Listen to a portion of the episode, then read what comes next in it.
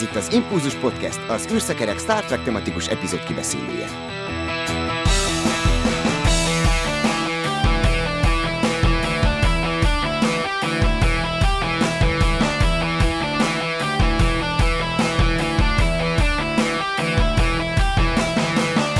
Szervusztok, kedves hallgatók! Ez az Impulzus Podcast 197. adása, és Brandon Hackett Skiffy írót köszönhetjük ma itt köreinkben. Hát üdvözöllek itt a fedélzeten, szervusz! Sziasztok! És műsorvezető társamat is üdvözlöm, szervusz Dév! Szia Csaba, sziasztok! Hát itt a műsorban ugye minden héten szétszedünk és elemzünk egy Star Trek epizódot, most egy igazi csemege jutott itt az ünnepi időszakra. The Measure of a Man, mitől ember egy ember, de mielőtt még ezt elkezdjük átbeszélni, azért szokott lenni hírblokk is, és hát egy elég jó hírrel zárhatjuk szerintem ezt az idei esztendőt, ugyanis videójátékos téren is történt egy olyan bejelentés, amire én mondjuk már elég régóta vártam. Tehát most nem egy mobil játék fog jönni Star Trek tematikában, hanem végre egy konzolokra és PC-re megjelenő, hát normális, rendes nagy játékról beszélünk, és ez egy narratív kalandjáték, ami azt jelenti, hogy vannak benne választható párbeszédek, döntések, szerteágazó sztori, többféle befejezésre számíthatunk. Ezt ugye úgy hívjuk, hogy ilyen teltélféle formula, mert a Telltale Games volt az a fejlesztő csapat, akik nagyjából ezt úgy sikerre vitték, korábbi játékaikban például azt hiszem Batman, The Walking Dead, meg még Trónok harca is volt, ami ilyen volt, meg még sok-sok más is szerintem így, így elindult ezen a vonalon. Aztán időközben, mintha ez a teltél ez úgy megszűnt volna, de most megint van, de ez, ezek nem azok a fejlesztők, de viszont mégiscsak azok, mert egykori Telltale Games fejlesztőkből áll ez a csapat, csak nem így hívják őket. Na hát nem tudom, Botont, hogy te mennyire szoktál így videójátékozni, illetve ezen belül teltél játékokkal kapcsolatban mi a tapasztalatod, hogyha van, és ez a Star Trek Resurgence nevű projekt, ez mennyire dobogtatja meg a te szívedet? Abszolút, tehát én ráadásul szeretem is ezt a fajta döntésekre épülő játéktípus, tehát a Trónok harcával és a Walking Dead-del is játszottam, meg. Ugye a teltélen kívül is vannak még ilyen remek más stúdiók, például a Life is Strange, meg ami, ami szerintem majd az adáshoz is kapcsolódhat valamilyen szinten, akár a, a Detroit Become Human, ami pont ilyen androidoknak a, a emberi oldalát járja körül elég, elég rendesen, úgyhogy én nagyon szeretem, úgyhogy nagyon örülök, hogy, hogy lesz tényleg egy Star Trek játék, és remélem, hogy jó lesz-e. Nyilván sok mindenem múlik, így amit én a trailert láttam, az, az, az nekem abszolút bejött, tehát hogyha ha jó sztorit írnak hozzá, és, és ugye ezeknek a játékoknak a lényege az, hogy a, a minél durvábbak a döntések, annál, annál, annál keményebb és annál nagyobb súlya van a, a, az egész játéknak, mert ez, ez arról szól, hogy nem egy irányított narratívát viszel végig, hanem, hanem rossz és rossz döntés között próbálsz valahogy elravírozni. Úgyhogy én, uh-huh. én nagyon várom, abszolút kíváncsi vagyok. Íróként azért érdekelne a véleményed, hogy mit gondolsz az olyan történetekről, aminek több vége van. Mennyire határozza meg egy befejezés a történetnek az egészét, illetve nem veszik el azáltal a súlyából, hogy többféle kimenetele lehet egy sztorinak. Hát attól függ, hogy hogy csinálják, azért azt ö, szerintem, aki játszott ilyen játékokkal, azért látja, hogy tehát programozói vagy fejlesztői oldalról azért ez baromi nehéz, mert uh-huh. ha eleve ugye szétágazik az egész sztori, és, és akkor minél jobban szétágazik, annál keményebb munka, és annál kevesebbet fog ebből látni a, a játékos. Ugye végigmegy egy vagy két szálon, aztán a többit meg lehet, hogy nem játszom. Hát csak tehát, nem újra játszom. Hát mint. igen, abszolút. És azért a, én nagyon kíváncsi vagyok, hogy itt majd mennyire fog ez megvalósulni. Azért a, a teltél ezt okosan csinálja úgy, hogy azért ne legyen annyira szétágazó az egész, de, tehát, de, de attól még nagyon élvezhető és nagyon kemény döntésekkel van teli az egész. Az előbb már említettem ezt a Detroit Become Human, ami szerintem most a csúcsa ennek a játéktípusnak. Hát én nem tudom, hogy hányféle, tehát olyan szinten annyi felé ágazott az a játék, hogy nem tudom, hogy ismeritek-e, tehát hogy konkrétan uh-huh. tényleg ilyen fél, három, négy, egy órás külön szálak vannak, vagy egész máshol juthat az ember. Tehát szerintem a fő, fő eseménysoroknak van legalább 10-15 féle konkrét olyan befejezése, amit vagy, nem látsz, és szerintem legalább több tízezernyi féle karakter végkimenetele van, tehát hogy elképesztő, nagyon sok, tehát 10 órás mondjuk a játék, de szerintem az 40 órányi tartalom van benne, hogyha teljesen végig akarod játszani. Tehát ebből látszik, hogy ha, ha ez úgy nyúlnak hozzá, hogy kompromisszummentesen, akkor kb. mint négyszer annyi tartalmat kell csinálni, hogy abból legyen egy játék. Szóval nagyon érdekes, és abban is nagyon kemény döntések voltak, az ez nagyon nehéz műfaj szerintem az, hogy elágazzon a történet, és akkor onnan egy teljesen másik, de valid és, és ugyanolyan erős szállat, vagy akár végkifejletet írjanak.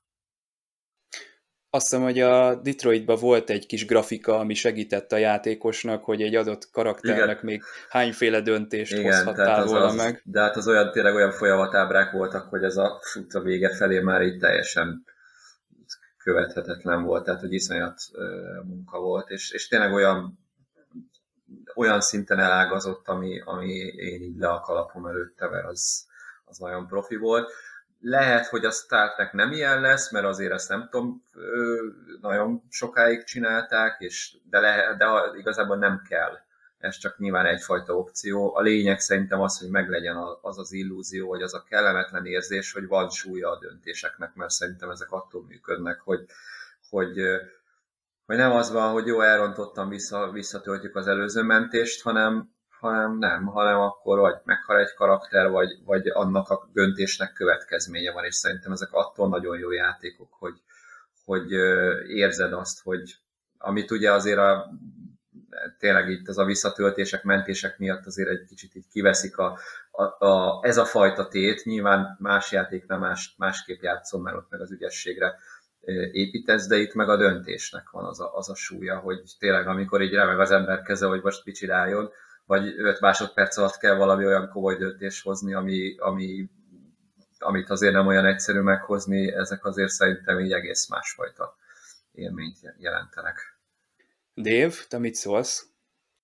Örülök, bár nagyon meglepődtem, mert nem hallottam a fejlesztésről, úgy, úgy azért mozgok a Star Trek hírek körében, de így legalább így karácsonyi meglepetés, gondolom jövőre várható ez tavasszal, vagy talán az első fél évben, nem láttam időpontot. A tavaszi, azt hiszem, igen.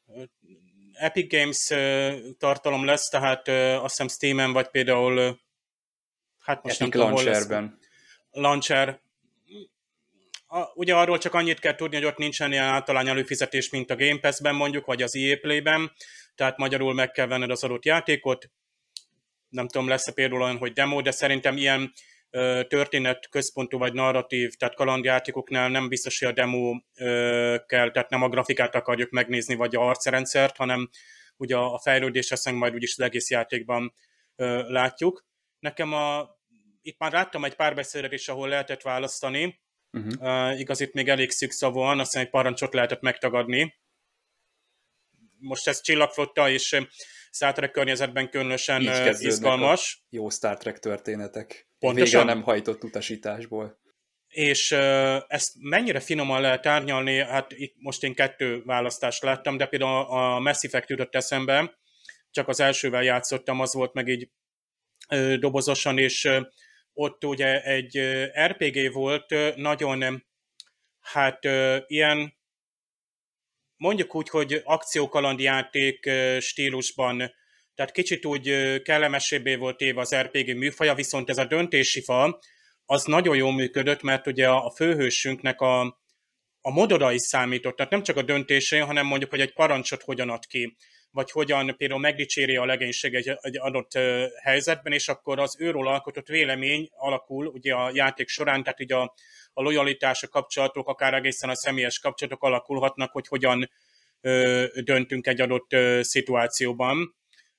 Nagyszerű, hogy eljutottak ide tényleg a játékok, de szerintem minimum az, hogy 2010-es évekkel lettek. Mert most az Elite Force-ra emlékszem, ott is voltak ilyen A vagy B, de előbb-utóbb úgyis ráterelt a játék az egyikre. Tehát az Elite Force-ról azt lehet mondani, hogy nagyon nagy fan favorit, tényleg ott van Janeway, Picard, Voyager, Enterprise E, viszont én most néztem egy ilyen 8, nem is 8, hanem még több órás streamet magyarul, játszották újra, és mm, abszolút feltűnt az, hogy mennyire elavult a maga a, a pályadizájn, a játék mechanika, ez az egész, tehát az egész egy kvék mm, újragondolás volt, tehát gyakorlatilag bogarakat öltél az időd egy részében, a másik részen pedig rejtvényeket fejtettél, de azok is nagyon ismétlődőek.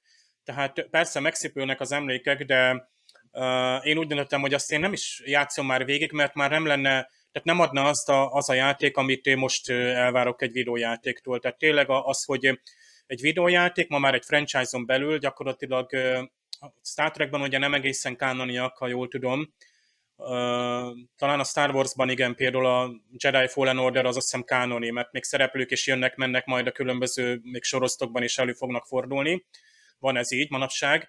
A, a lényeg az, hogy ma már ez egy, tehát más írott műfajjal, tehát akár kvázi, tényleg kvázi regényekkel, képregényekkel, rajzfilmes egyéb más műfajokkal legyen értük, mert a, itt a, tényleg a, a, a dizájnon túl design most itt a játéknak a működés mechanizmus, tehát tényleg a játéktervezési, tehát hogyan működnek az egyes fejezetek, hogyan, tehát pont, pont ez a, akár a döntési mechanizmus, és hogy milyen a narratívája, milyen kihívást jelent.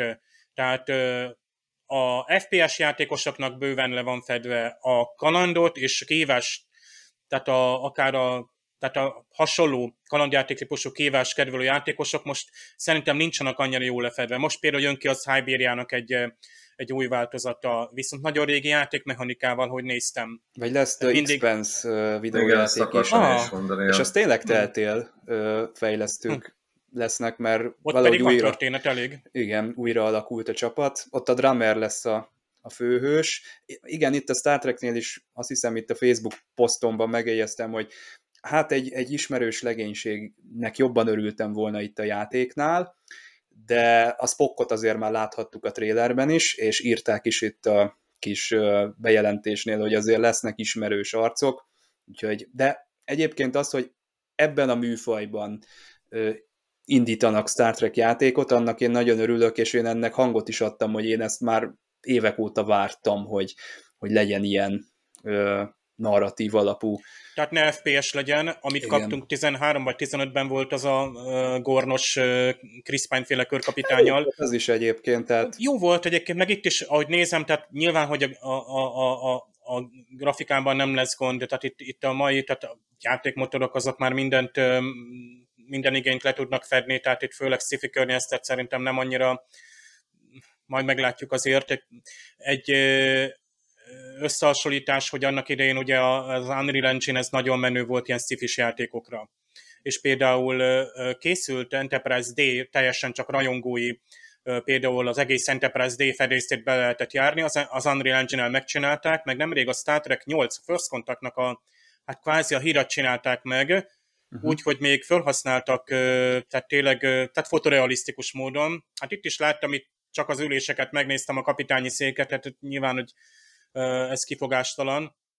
De ahogy te mondod, Csaba, itt végre egy olyan, tehát nekem ezek a például a point and click játékok nagyon hiányoznak. Ezek a, régen volt ez a The Adventure Company nevű cég, ahol tényleg ezek a, hát ilyen rajzolt hátterű, vagy ezek az előre renderelt hátterű, viszont nagyon gondosan összerakott történet. Abszolút arra épült, hogy rakj össze dolgokat, tehát például a rejtelmes szigetnek a feldolgozása nagyon tetszett. Így kombinálni kellett a tárgyakat Így van, megvan a inventory és akkor szépen tehát nem fegyvert raksz össze, és nem harcolsz, hanem tüzet gyújtasz, vagy puskaport kell készíteni, és itt tovább. Star Trekben abszolút el tudnék képzelni egy ilyet, tehát csak egy, egy bolygóra zuhanjunk le.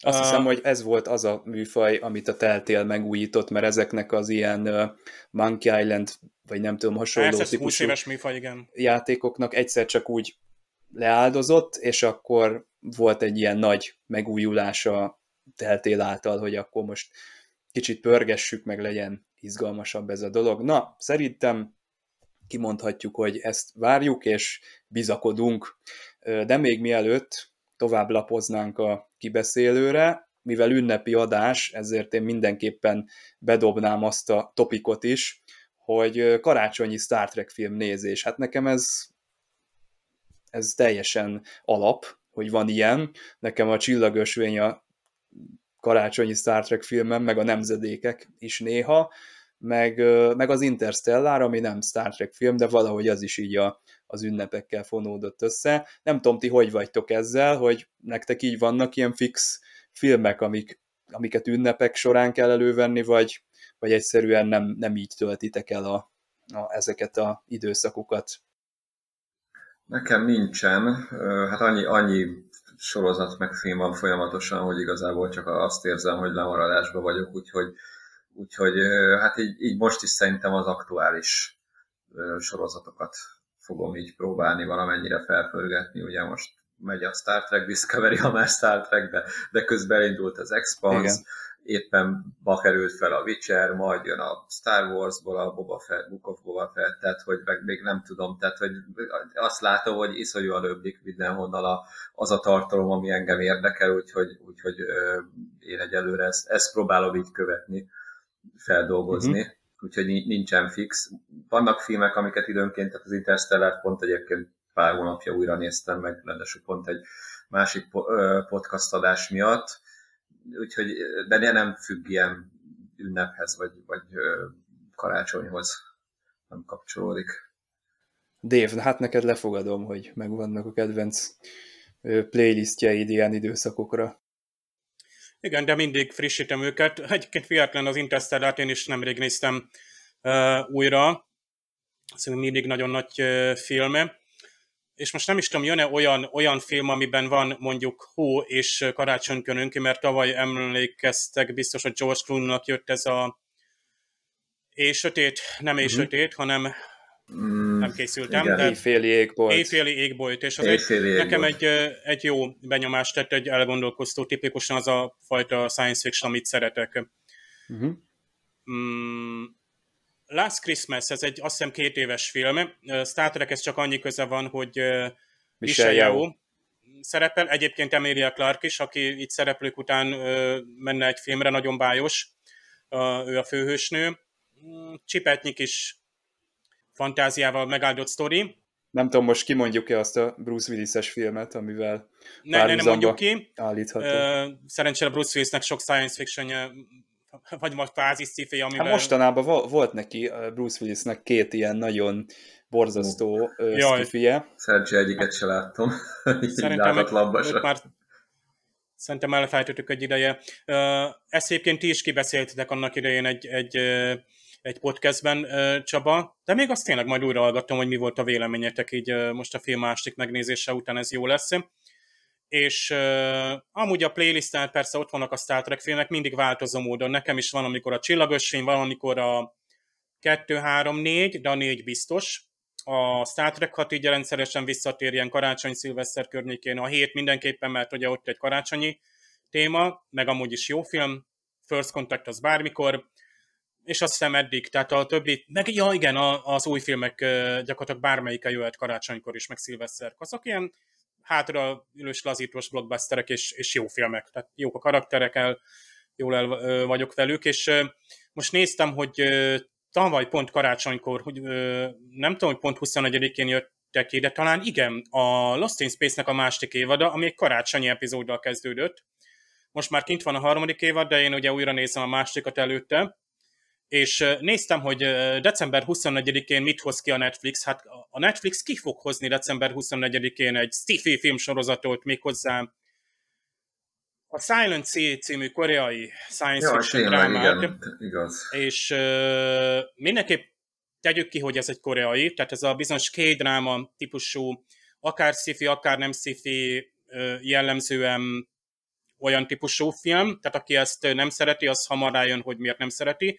Akinek nincs gondja vele, az nyugodtan megnézheti. Hogy mennyire van elszállva, hát biztos nem annyira, mint Roland Emmerichnek a közelgő holdas filmje. Azért mondom, hogy megnéztem azt első öt percet, és azt mondtam, hogy nem gondolhatja komolyan. Tehát meddig lehet még, hogy mondjam, mert tehát én egy Armageddonról is bármikor beülök, de... De, de se volt semmi. igen.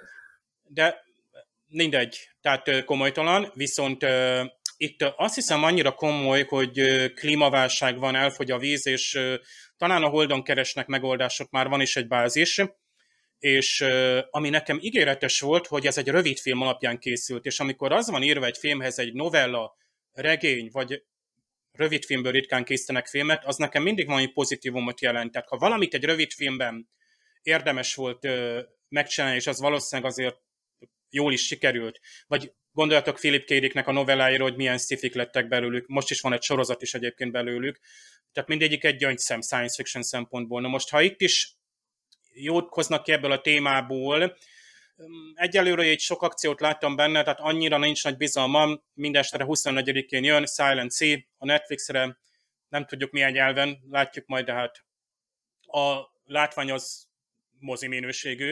Én a múltkor a Vándorló Földet néztem meg a Netflixen, ami egy kínai science fiction, hát ott is nagyon kellett, nagyon ázsiai, de hát ott is lenyűgöző a látvány, és az is elég havas. Ha valaki ezeket így keresgére, ezeket a havas témákat ugye karácsony alkalmából. De volt egy ilyen Space Sweepers nevű, az szintén koreai volt. Jaj, az, az jó volt, az tetszett. Nekem most a Cowboy Bebopról ö, megnéztem már az első öt részt, és nagyon bejön. Pont az a Space Sweepers jutott eszembe. Ott is ilyen fejvadászok voltak, azt hiszem, jó volt mondjuk. Ö, tehát ott is ez a laza hangulat, ö, de azért volt egy olyan társadalomkritika mögötte.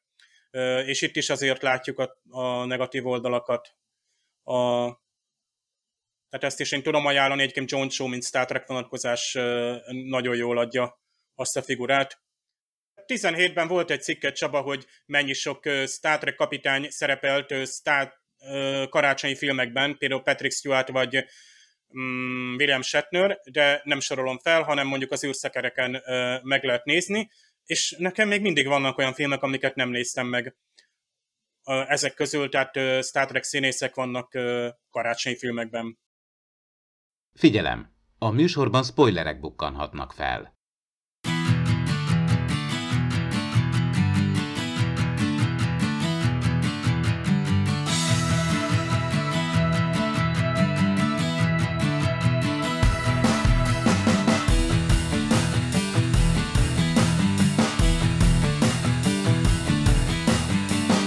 Melinda Snodgrass írta a The Measure of a Man című epizódot, és hát ő egy ügyvéd volt, és saját tapasztalataiból tudott táplálkozni, de hát majdnem az lett a történetnek a vége, hogy meg sem valósult az epizód, ugyanis Gene Roddenberrynek nem tetszett az a része, hogy ügyvédeket látunk a képernyőn, szerinte ugyanis a 24. században már nincsenek ügyvédek, még úgy tűnt, hogy az eredeti sorozatban ugye volt ez a Hadbíróság című epizód, ott, ott még ö, láttunk azért egy jogászt, ráadásul ugye hasonló alapszitut ö, láthattunk, mert Ariel Shaw ö, és Körk, ugye két ilyen régi ismerős, akik újra találkoznak, itt meg Picard és Levois, akik ö, hát már egy ilyen bejáratott kémiát tudnak szállítani ennek az epizódnak és egyébként jót tesz szerintem a hangulatnak, hogy közöttük azért már eleve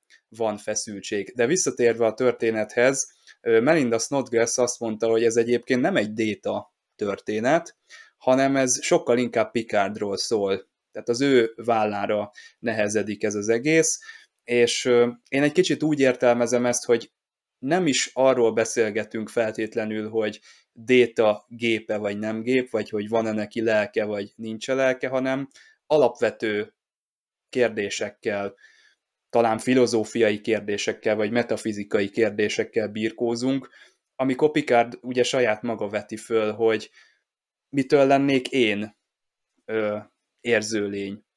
Bizonyítsa be. Tehát ugyanolyan nehéz bebizonyítani azt egy emberről, mint Détáról, hogy érez vagy nem érez, és ugye Data itt használja ezt az ineffable quality, kimondhatatlan minőség, ezt a szót használja. Ugye egy Data talán attól fél, hogy az adat áttöltés közben csak egy adathalmaz marad az ő emlékeiből, és a hozzá kötődő érzelmi kötőanyag az, az valahol a a kettő között így eltűnik.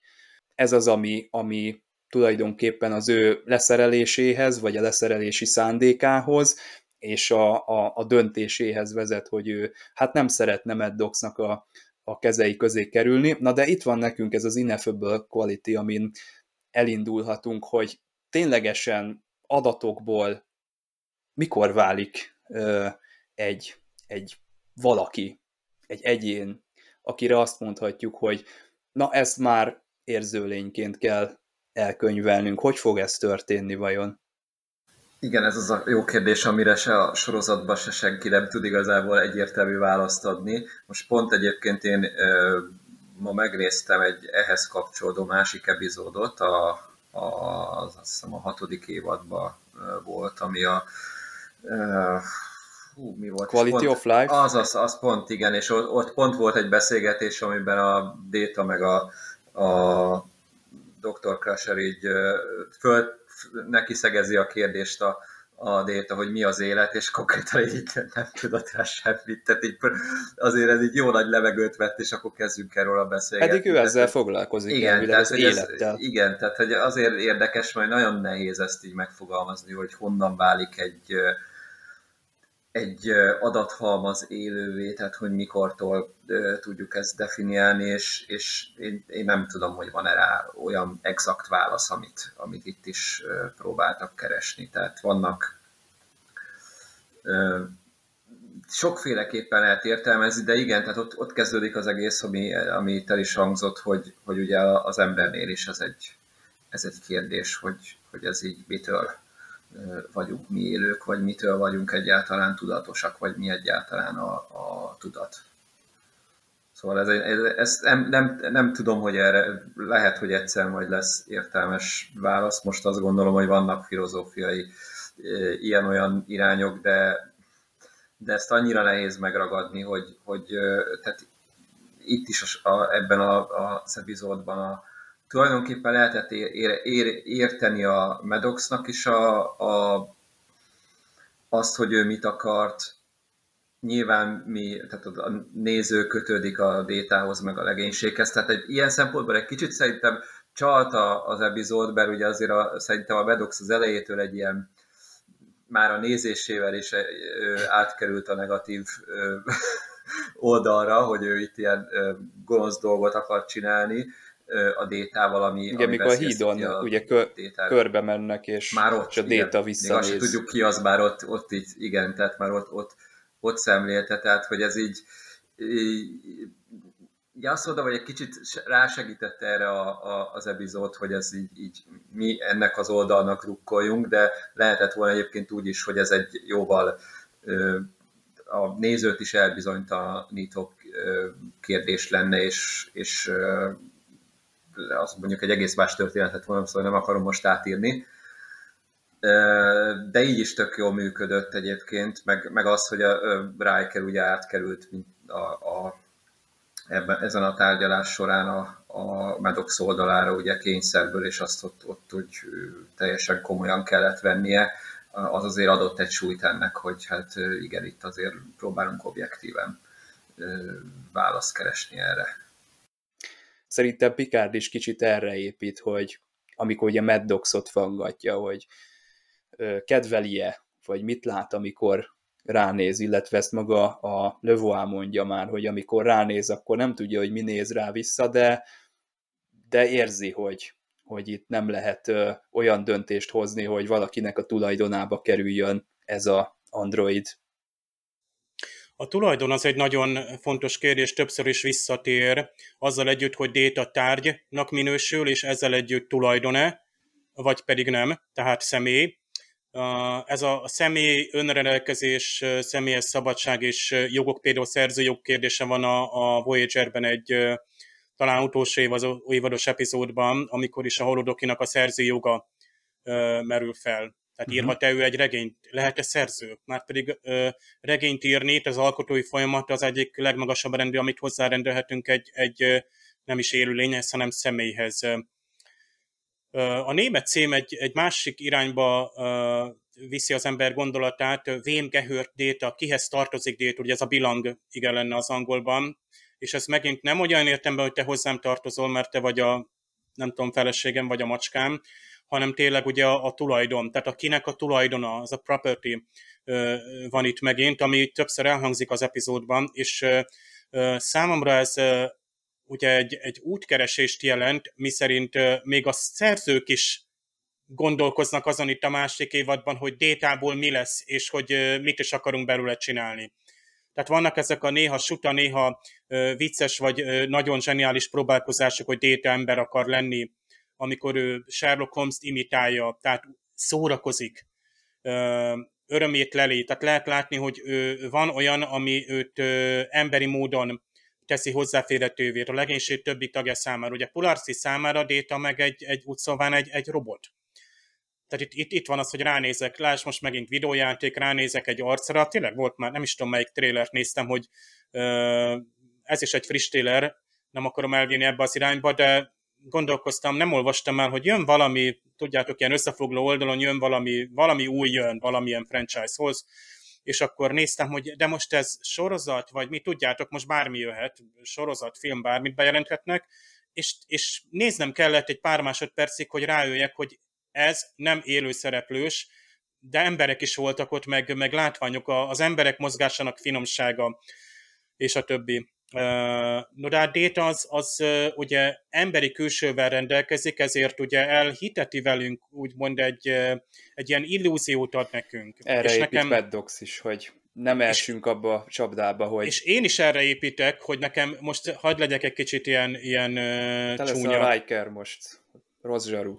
Igen, mert ezt ki kell mondani, hogy a, az embert már is sok Star Trek nézés után fúrja, meg vannak szifik is, meg vannak nagy blockbusterek, amik borzasztó elpuskázták ezt az ilyen lehetőséget, hogy ilyen témát feldolgozzanak. Tehát mi van, ha détába a Sung a pozitronikus agyat felhasználva annyira jól meg tudta csinálni, hogy déta emulálja az egész emberszerűséget. Tehát ö, embernek látszik, teljesen humanoid, de nem ember. Tehát Turing ahogy manapság... lehet, hogy le kéne futtatni. Igen, és akkor átmenni a Turing tesztem. Tehát, hogy, hogy hol van ez? Ugye egyáltalán a mesterséges intelligenciának, és mikor beszélünk először mesterséges intelligenciáról? Hát itt bizonyos játékoknál már mesterséges intelligenciáról beszélnek, pedig gyakorlatilag döntési mechanizmusok vannak, csak nagyon bonyolult fából választja ki ugye Bekerítenek a, a döntést. Egyébként Dave, annyira jó helyen jársz, hogy van egy kimaradt jelenet ebben az epizódban. Amit én sajnos a... nem láttam, de most remélem, hogy akkor kifejted. Hát ezt, ezt az egyet megosztom veletek, a többit ezt érdemes felfedezni. Riker és Troy beszélgetnek még ott a búcsúbuliján a détának, és Troy felteszi a kérdést Rikernek, hogy nem lehet, hogy igaza van Mad Dogsnak, tehát hogy csak mi látjuk emberinek, vagy, vagy antropomorfizáljuk ezt a détát, és uh, Riker már ott sem fogadja el, hogy ez nem lehet, tehát ő, ő biztos, hogy közénk tartozik, velünk szolgál, ő, őt el kell fogadnunk egy, egy egyéniségnek, és ez akkor nyer ugye értelmet, amikor már nekik szegezi Levois, Picardnak és Rikernek, hogy milyen szerepük lesz ezen a tárgyaláson, és ott ugye Riker már ki kell magából, hogy de én nem vagyok képes azt bebizonyítani, hogy Data csak egy gép, mert nem hiszem, hogy ő csak egy gép. Tehát van egy ilyen érdekes szál ebben a történetben. Egyébként, hogyha már ezt a kihagyott jelenetet említem, itt készült egy bővített verzió. Na most ezt úgy kell elképzelni, hogy amikor 1988-ban leforgatták az epizódot, akkor Robert Lederman, az akkori vágó, elkészítette az első vágást, első változatot ebből az epizódból. Ez 13 perccel több volt, mint mint a, hát a tévében rászánható műsoridő, úgyhogy leültek a készítők, és gondosan kiválasztották azokat a jeleneteket, amiknek mennie kellett. Általában ezeket nem szokták megtartani, tehát az ilyen ö, első vágásokat kidobják a kukába, de Melinda Snodgrass-nél volt egy példány szalagon, VHS-en, lehet, hogy kapott egyet, mint szerző, és ő ezt elő tudta halászni az ő saját gyűjteményéből, és ez alapján, amikor felújították a TNG-t a Blu-ray kiadás kedvéért, ez vezette a készítőket, hogy így megcsinálták újra ezt a bővített kiadást, ezt az 57 perces verziót, és tulajdonképpen ezt meg lehet így tekinteni a, a Blu-ray változaton. Van egy nyersvágás, amiben nincsen utómunka, és a VHS-nek a felvételeit használták föl, amiben még vannak más kameraállások is, és van egy készre vágott anyag, amiben tényleg minden utómunkát megcsináltak, és tulajdonképpen mind a kettőnek lehetőségünk van arra, hogy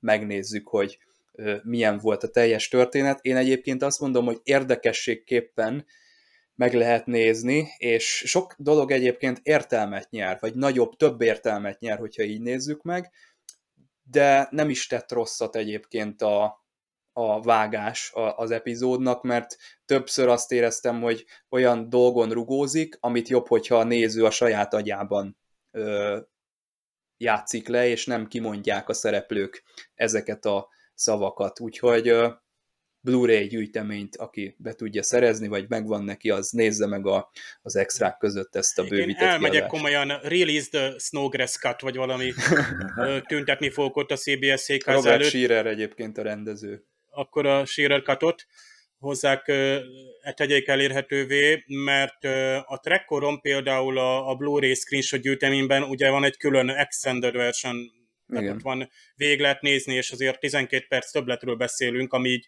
így gyakorlatilag a jó, majd hogy nem egy harmada, ö, ö, harmadát teszi hozzá. Tényleg egy Snyder Cut, úgy szólván kvázi.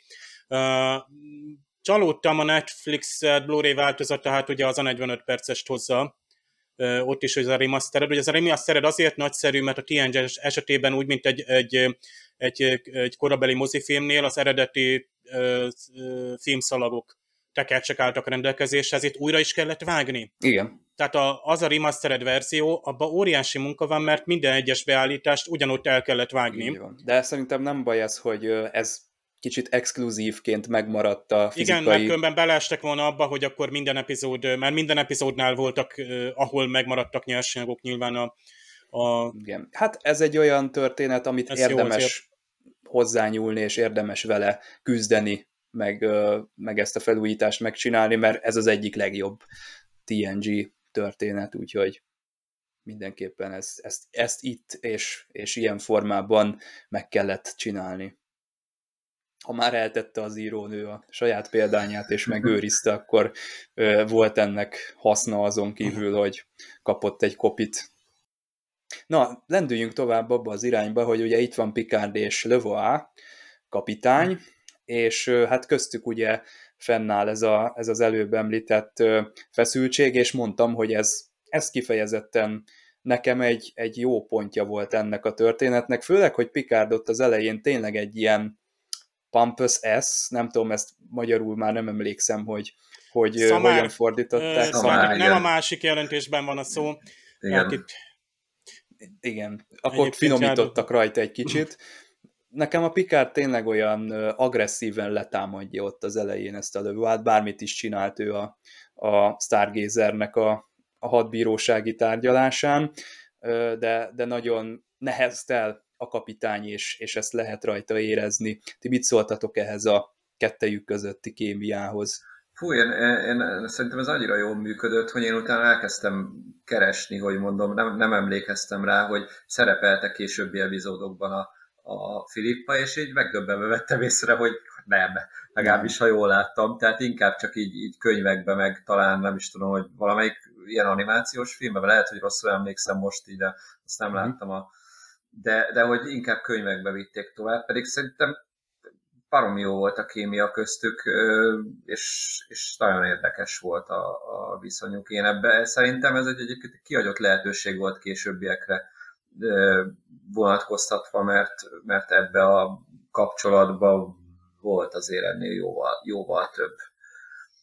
Tehát, hogy ez, ez szerintem kár, hogy így egy, egybe maradt ez a, ez a két karakter közti jelenet, mert, mert tényleg tök jó működött. Nem tudom, ti hogy vagytok uh-huh. vele, hogy Hát igen, lehet, hogy nem volt több tárgyaló termi dráma terítéken, és akkor anél, tehát enélkül a viszonyrendszer nélkül nem tudom, hogy mennyire lett volna stabil ez a, ez a kapcsolat. Ez igaz, ja. lehet, hogy nem lehet őket bedobni egy ilyen Rice féle kalandba, a Pikárnak ott ugye lesz egy ilyen alkalmi barátnője, tehát az már lehet, hogy hülyén néz neki, hogyha együtt mennének kincset vadászni. Egy másik ilyen tárgyalótermi settinget meg már nem akartak, vagy hát ott lesz még a Drumhead című epizód, de az egy kicsit más ö, típusú.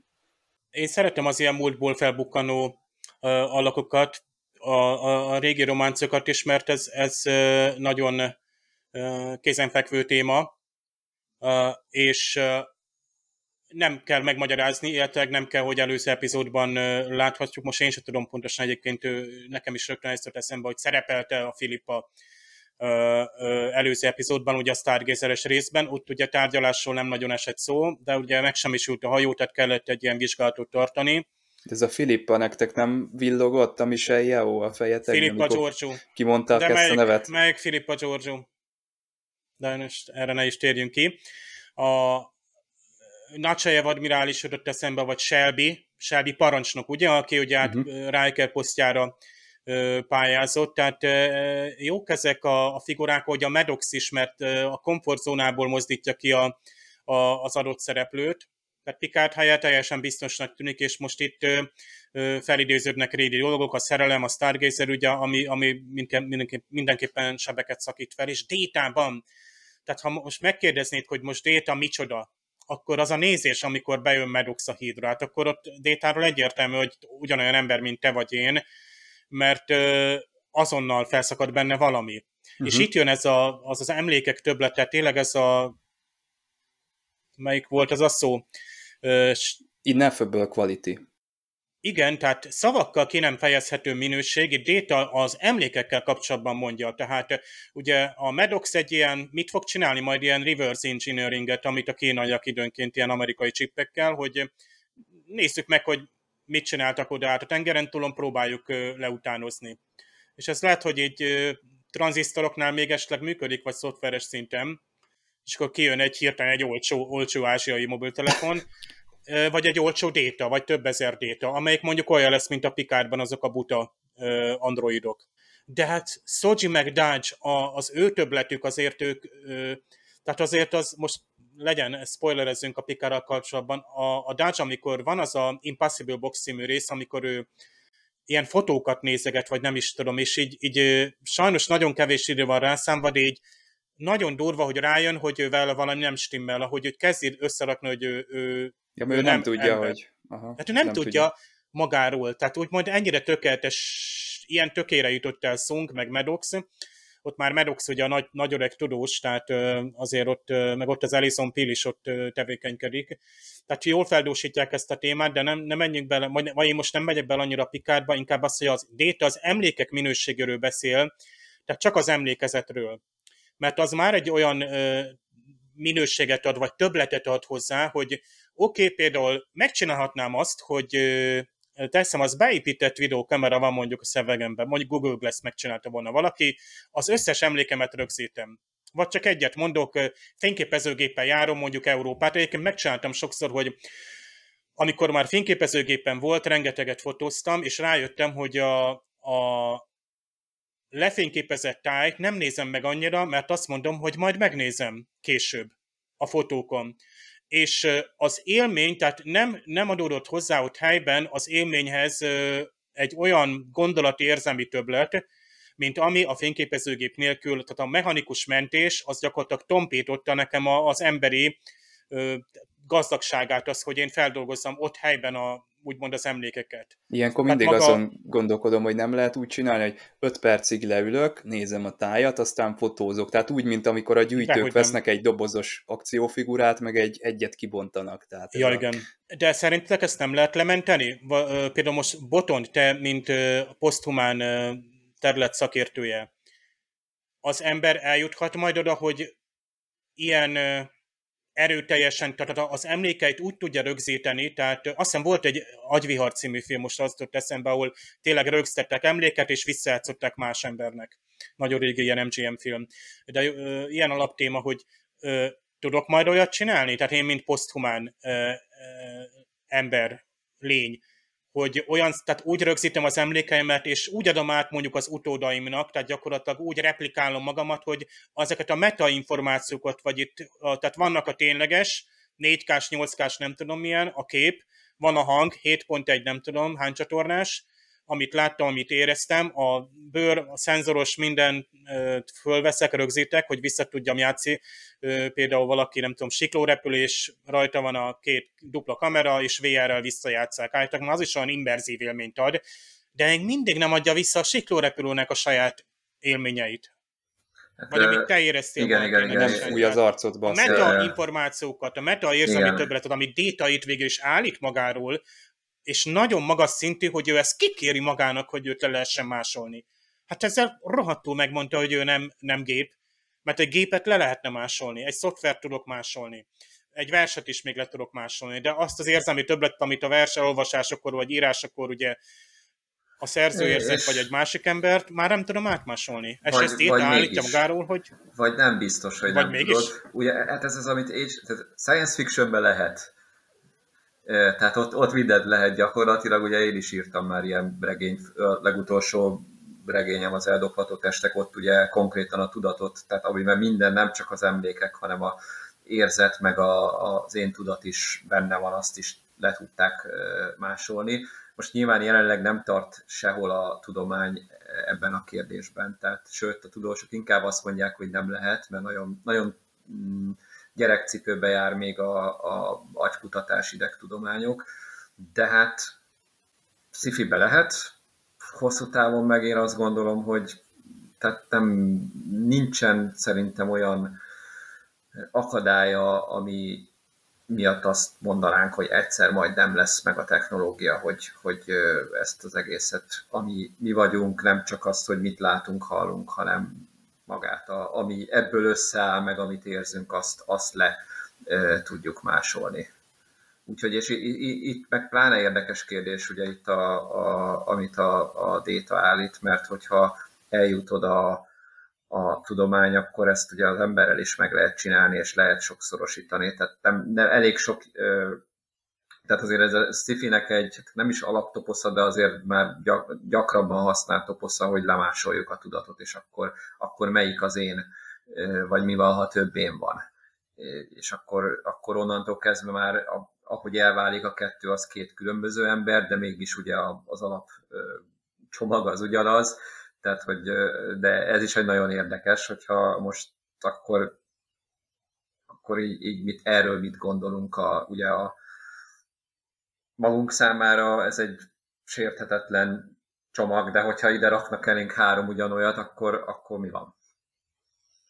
Uh-huh. És, és ja, nyilván most szó, egy, egy data esetében egy szoftvert vagy adathalmazt, ami uh, uh, egyénként viselkedik, azt elvileg könnyebb lemásolni, de mi van, hogyha azt, amit mi, minket mi vagyunk, tehát a tudatot, azt is tudjuk szoftveresen szimulálni, emulálni, úgy leképezni. Mert onnan ez egy nagyon érdekes, vagy még érdekesebb kérdés, hogy akkor, akkor mi mi vagyunk. Tehát valahol ez is csak egy adatsor egyébként, hogyha ha nagyon lebudítjuk, butítjuk legalábbis a, a, az én értelmezésem szerint, ami Picard is azt mondja, hogy mi Igen. is csak gépek vagyunk, Igen. csak más. Hát most az, hogy kémiai, biológiai alapon funkcionáló, tehát hogy nem, nem tehát hogy de hogy igen, tehát gyakorlatilag ez egy gép, tehát minden, amit, amit érzünk, az is egy kémiai reakció. Minden gyakorlatilag egy, vagy egy biokémiai reakció, tehát, és, és ezért, ezért nagyon nehéz kérdés az, hogy mi az, mi, az, mi az, amit élőnek tekintünk, vagy értelmesnek, intelligensnek.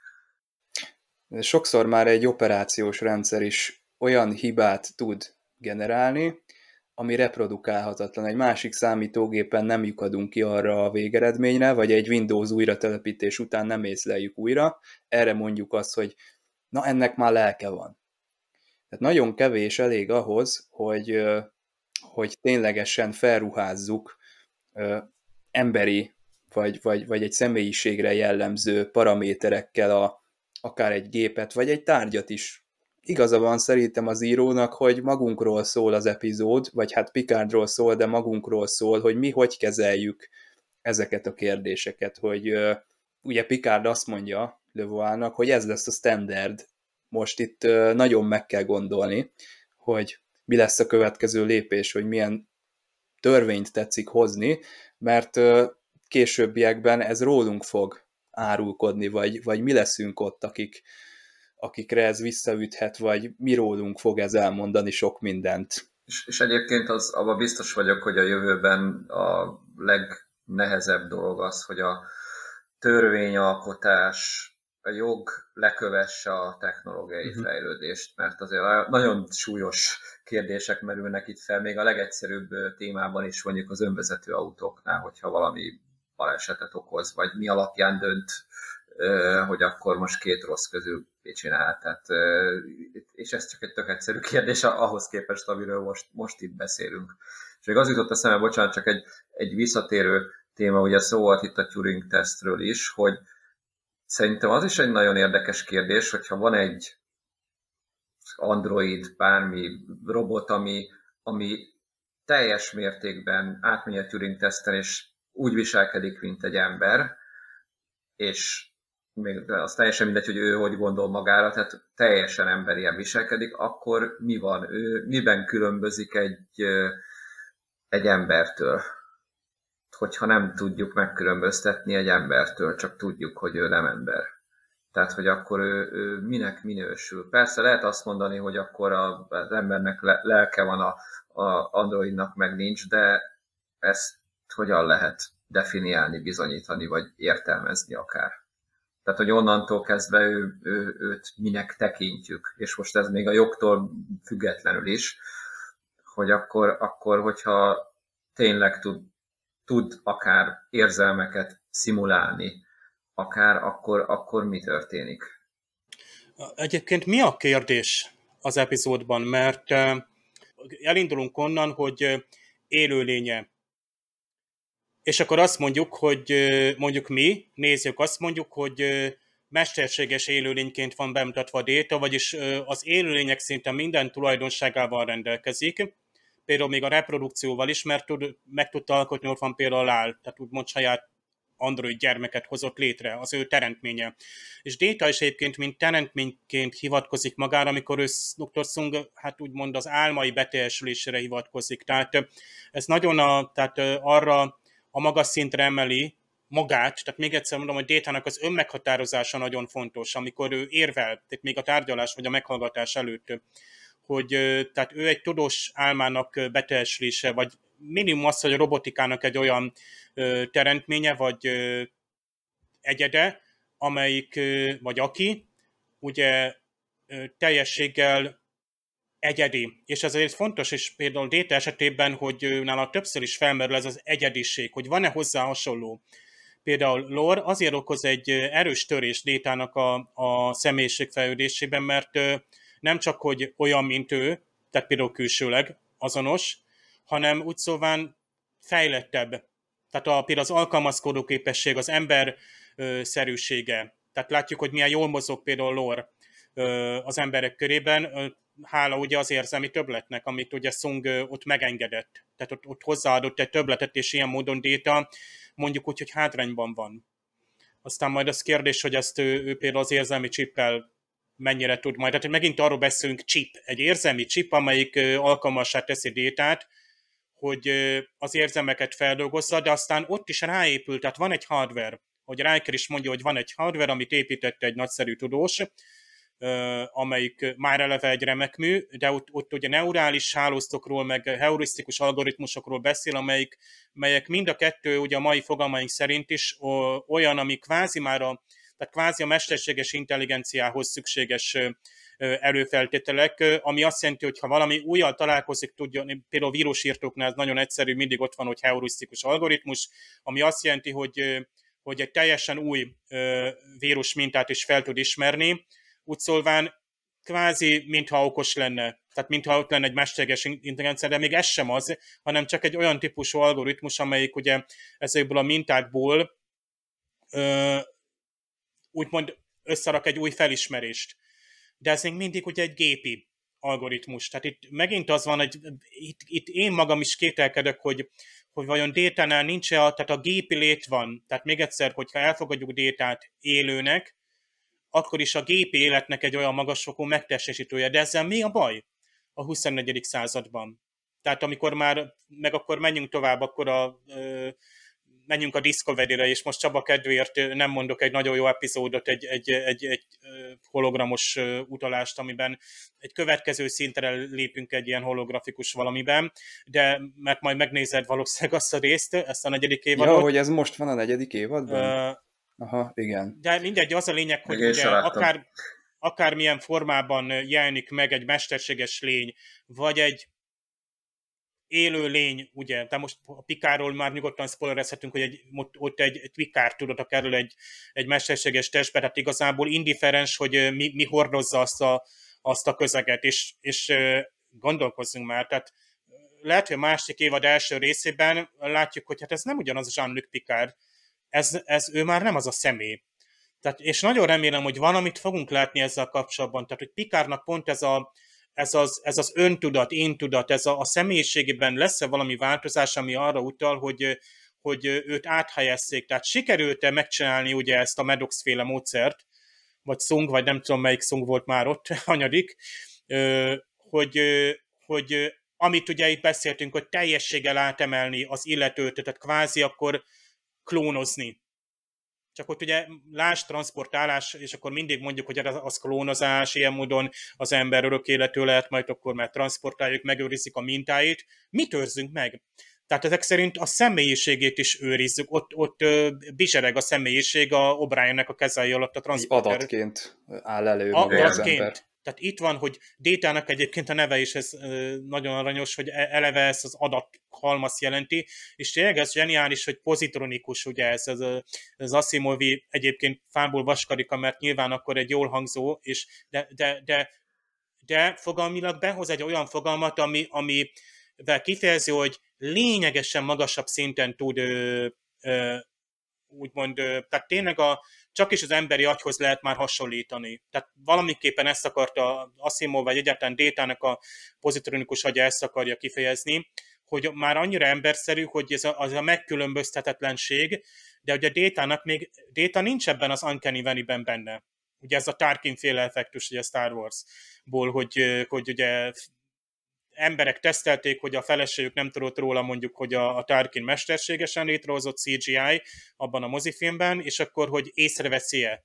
És van, aki észrevette, van, aki nem vette észre. Tehát van, aki nem vette észre. Hát én a kettő között voltam, mert a... nekem eszembe nem jutott volna, hogy Igen. tényleg ez a színész már nem él, de valami úgy, úgy szúrta a szememet, tehát úgy láttam, És mi hogy szúrta? Tehát nem, nem tudtad stimmel. megfogalmazni, nem, igen, hogy mi, mi nem stimmel, és ott egyáltalán nem egy olyan összetett dologról van szó, mint a Data esetében, hanem csak a személynek a megnyilatkozása. Lásd a mozgásnak a finomsága, a hibái, az arcnak a most természetessége, és akkor mondhatjuk azt, hogy most itt jó, igen, most ott tart a CGI, vagy nem, és hogy miért nem lesznek még sokáig olyan filmek, amiben mesterséges színészek lesznek, pedig elvileg már ezek az új engine-ek így lassan már tényleg tudnának valós időben. Jó, Én hát nem tudom egyébként, tudnak. szerintem ez gyorsan meg lehet ugrani. Mi már, ha De nem félünk ettől? Nem félünk még ettől, hogy... Valahol ijesztő, igen. Egyébként a ijesztő, igen, az igen. ijesztőség. 2017-es Blade Runner 2049-ben, ha, ha emlékeztek rá, ott a Rachelnek a tehát ő már egy sokkal, nekem egy sokkal hihető volt, tehát már majdnem, uh-huh. még nem tökéletes, de a Tarkinnál sokkal-sokkal profilban megcsinált CGI arc volt, tehát hogy már-már ijesztő volt, hogyha valaki így élesen emlékezett a, a 1982-es eredetire, és, és ugye ott egy év telt el azóta, meg a fene se tudja, hogy mennyit fejlődött. De igen, tehát ez valahol ijesztő lesz, de érdekes. Hát a, a szegény Paul Walkernek is volt hmm. egy olyan Igen. halálos iramban filmje, ahol már nem élt a színész, de még voltak vele forgatott jelenetek, de azért még kellett volna a filmhez szerepelnie, és ott pótolták. Na, ott én se vettem észre, vagy nem tudom, hogy csinálták. Ott lehet, hogy az öccse vagy a, a testvére is ö, szerepet kapott, vagy, vagy be tudták őt tenni, de volt valami CGI, én úgy emlékszem, és ott például én nem szúrtam ki, tehát ott is valahogy ügyesen sikerült ezt megoldani.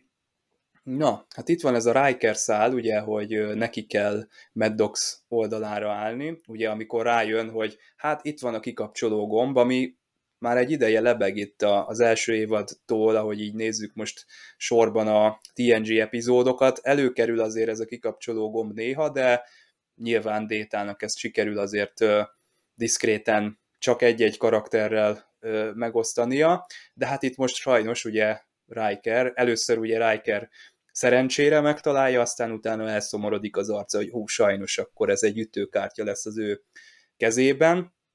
Ott egyébként érdekes az a grafika, ami détát mutatja, mert mintha kicsit nagy lenne a feje azon a monitoron.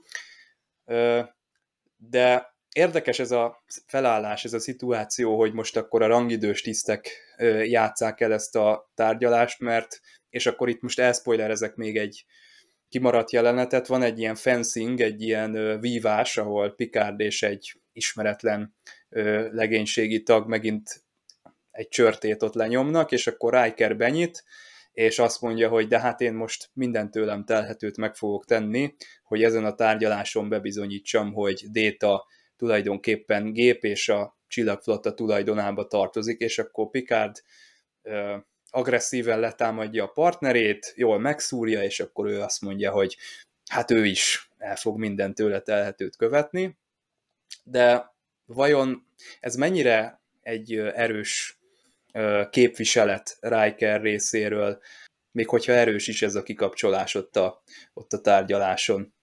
Nem tudom, egyébként nekem egy kicsit ez a része furcsa volt, valahogy értettem is, hogy miért, miért kell a Rikernek ezt az oldalt képviselni, de ugye ott volt a Bedox, aki konkrétan képviselte volna ezt az Igen. oldalt, de nem, nem szólt egy szót se, csak ült. Tehát értettem ezt a szembeállítást, viszont a Rikernek a motivációit, hogy ő miért áll bele ebbe ilyen, ilyen erőteljesen, azt nem teljesen értettem. Érte, hogy kötelessége volt, de valahol valahol nekem ez így mégse volt teljesen egyértelmű, és egyébként nem is baj, hogy ezt a vívós jelenetet szerintem pont kivágták, mert, uh-huh. mert ez, ez ilyen kicsit ilyen rivalizálás jelleget öltött, és azért ugye a végén meg a Riker beszél a, a Détával, és akkor ott, ott nem is tudom, hogy gyakorlatilag hát elnézés. Volt igen, a...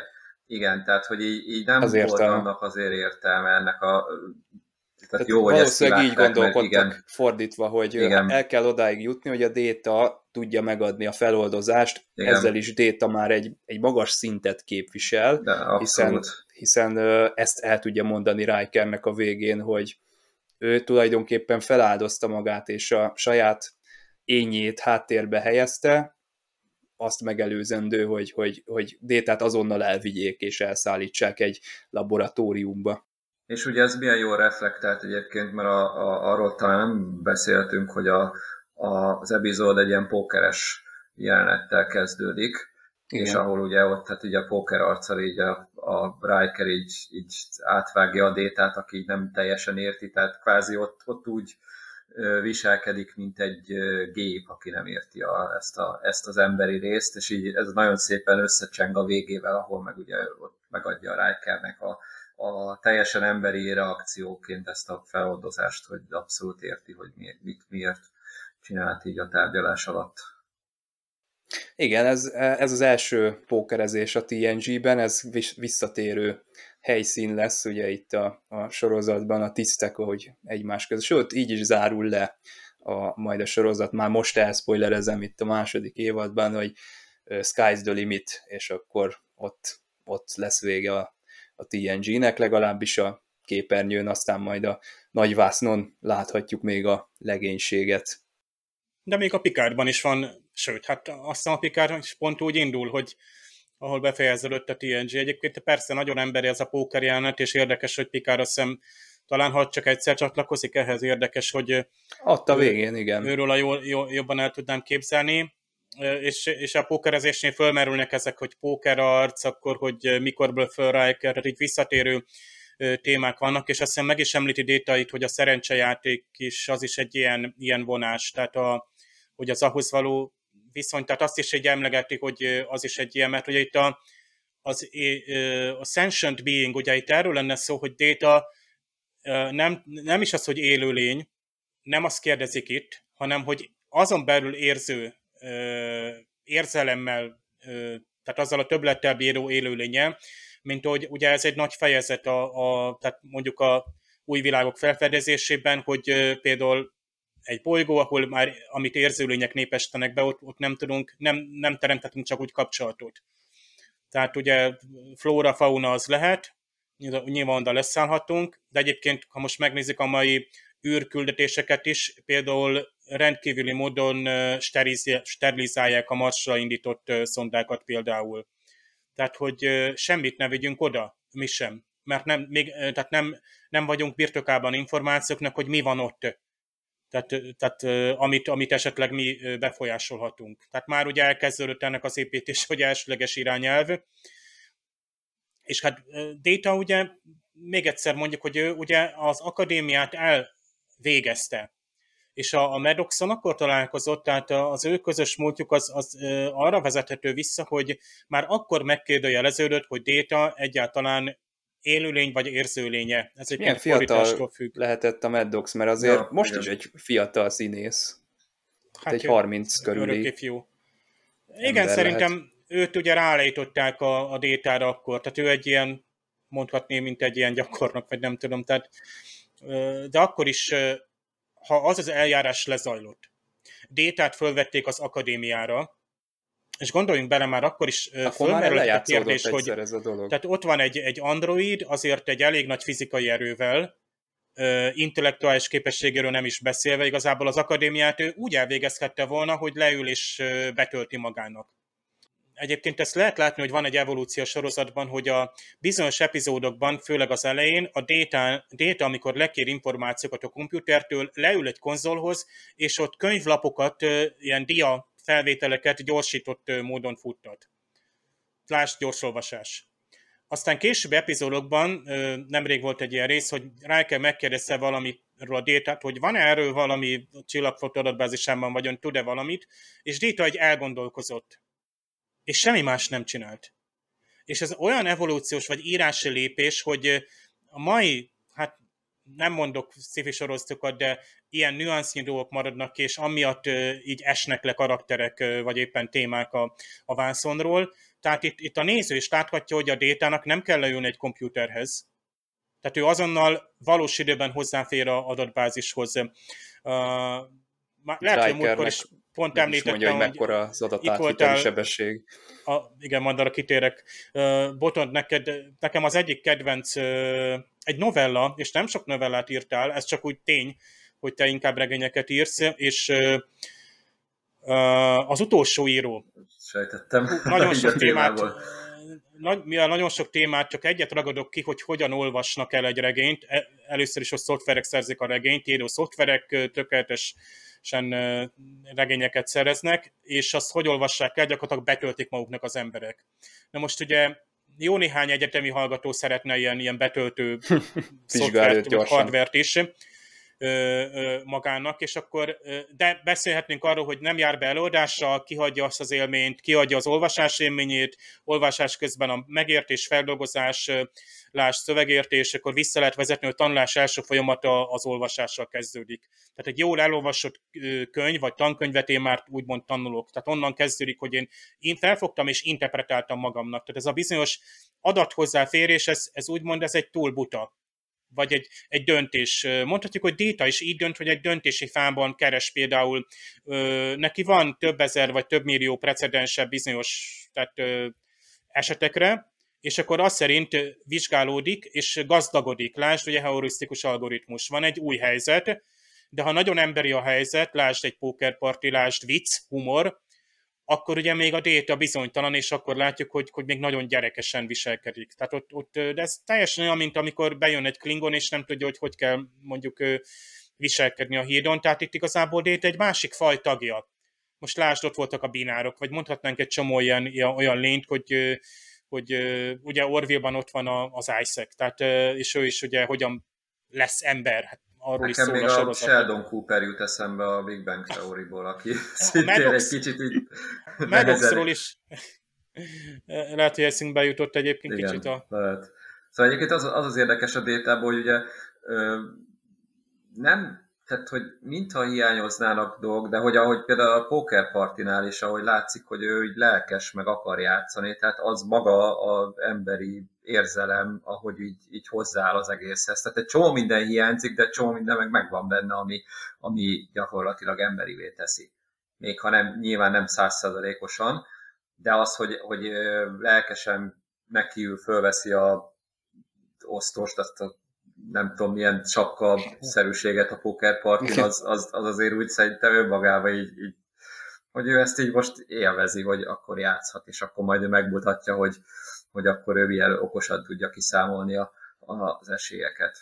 Szóval szerintem ez, ez, ez is túlmutat azon, hogy ő csak egy gép. Már csak ez az egy jelenet független attól, hogy utána bekajálja a, a, a pókerarcos böffölést, ez a rész nagyon elő van készítve, mert néhány epizóddal ezelőtt volt ugye a Schizoid Man, ugye ez volt a, az Igen. epizódunk, ahol egy, egy tudós, egy ember, hát őnek is sikerült a tudatát lementeni, tehát tényleg a személyét.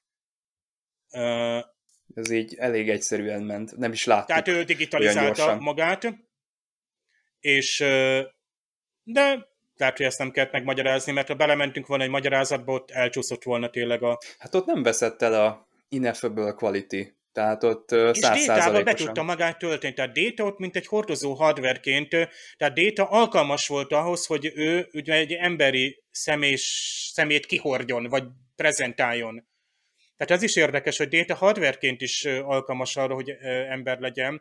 Másik az, hogy amikor őt is próbáltak hogy tesztelni ilyen képekkel, hogy ez a Voltkampf teszt, tehát emlegettük, hogy az olyan volt, hogy most replikáns vagy, vagy nem, és akkor ilyen érzelmi, tényleg a érzelmi reakcióidnak a minősége, vagy miensége ö, dönti el, mm. már ha eldönti. No, de Lehet, hogy itt is érdemes a, a TNG-t is, is egy, egy kicsit ilyen antológia sorozatnak tekint. Vannak itt már átívelő karakterívek, de mondjuk azt, hogy ott más fókuszú volt a, a történet, és ott máshova kellett eljutni. Itt nyilván ez egy olyan sztori, hogy az egyén sorsától kell eljutni a legalapvetőbb, leg, tovább már nem bontható filozófiai problémáig, és ezért vannak, vagy lehetnek tulajdonképpen ilyen, mondjuk azt, hogy ellentmondások is a sorozatban.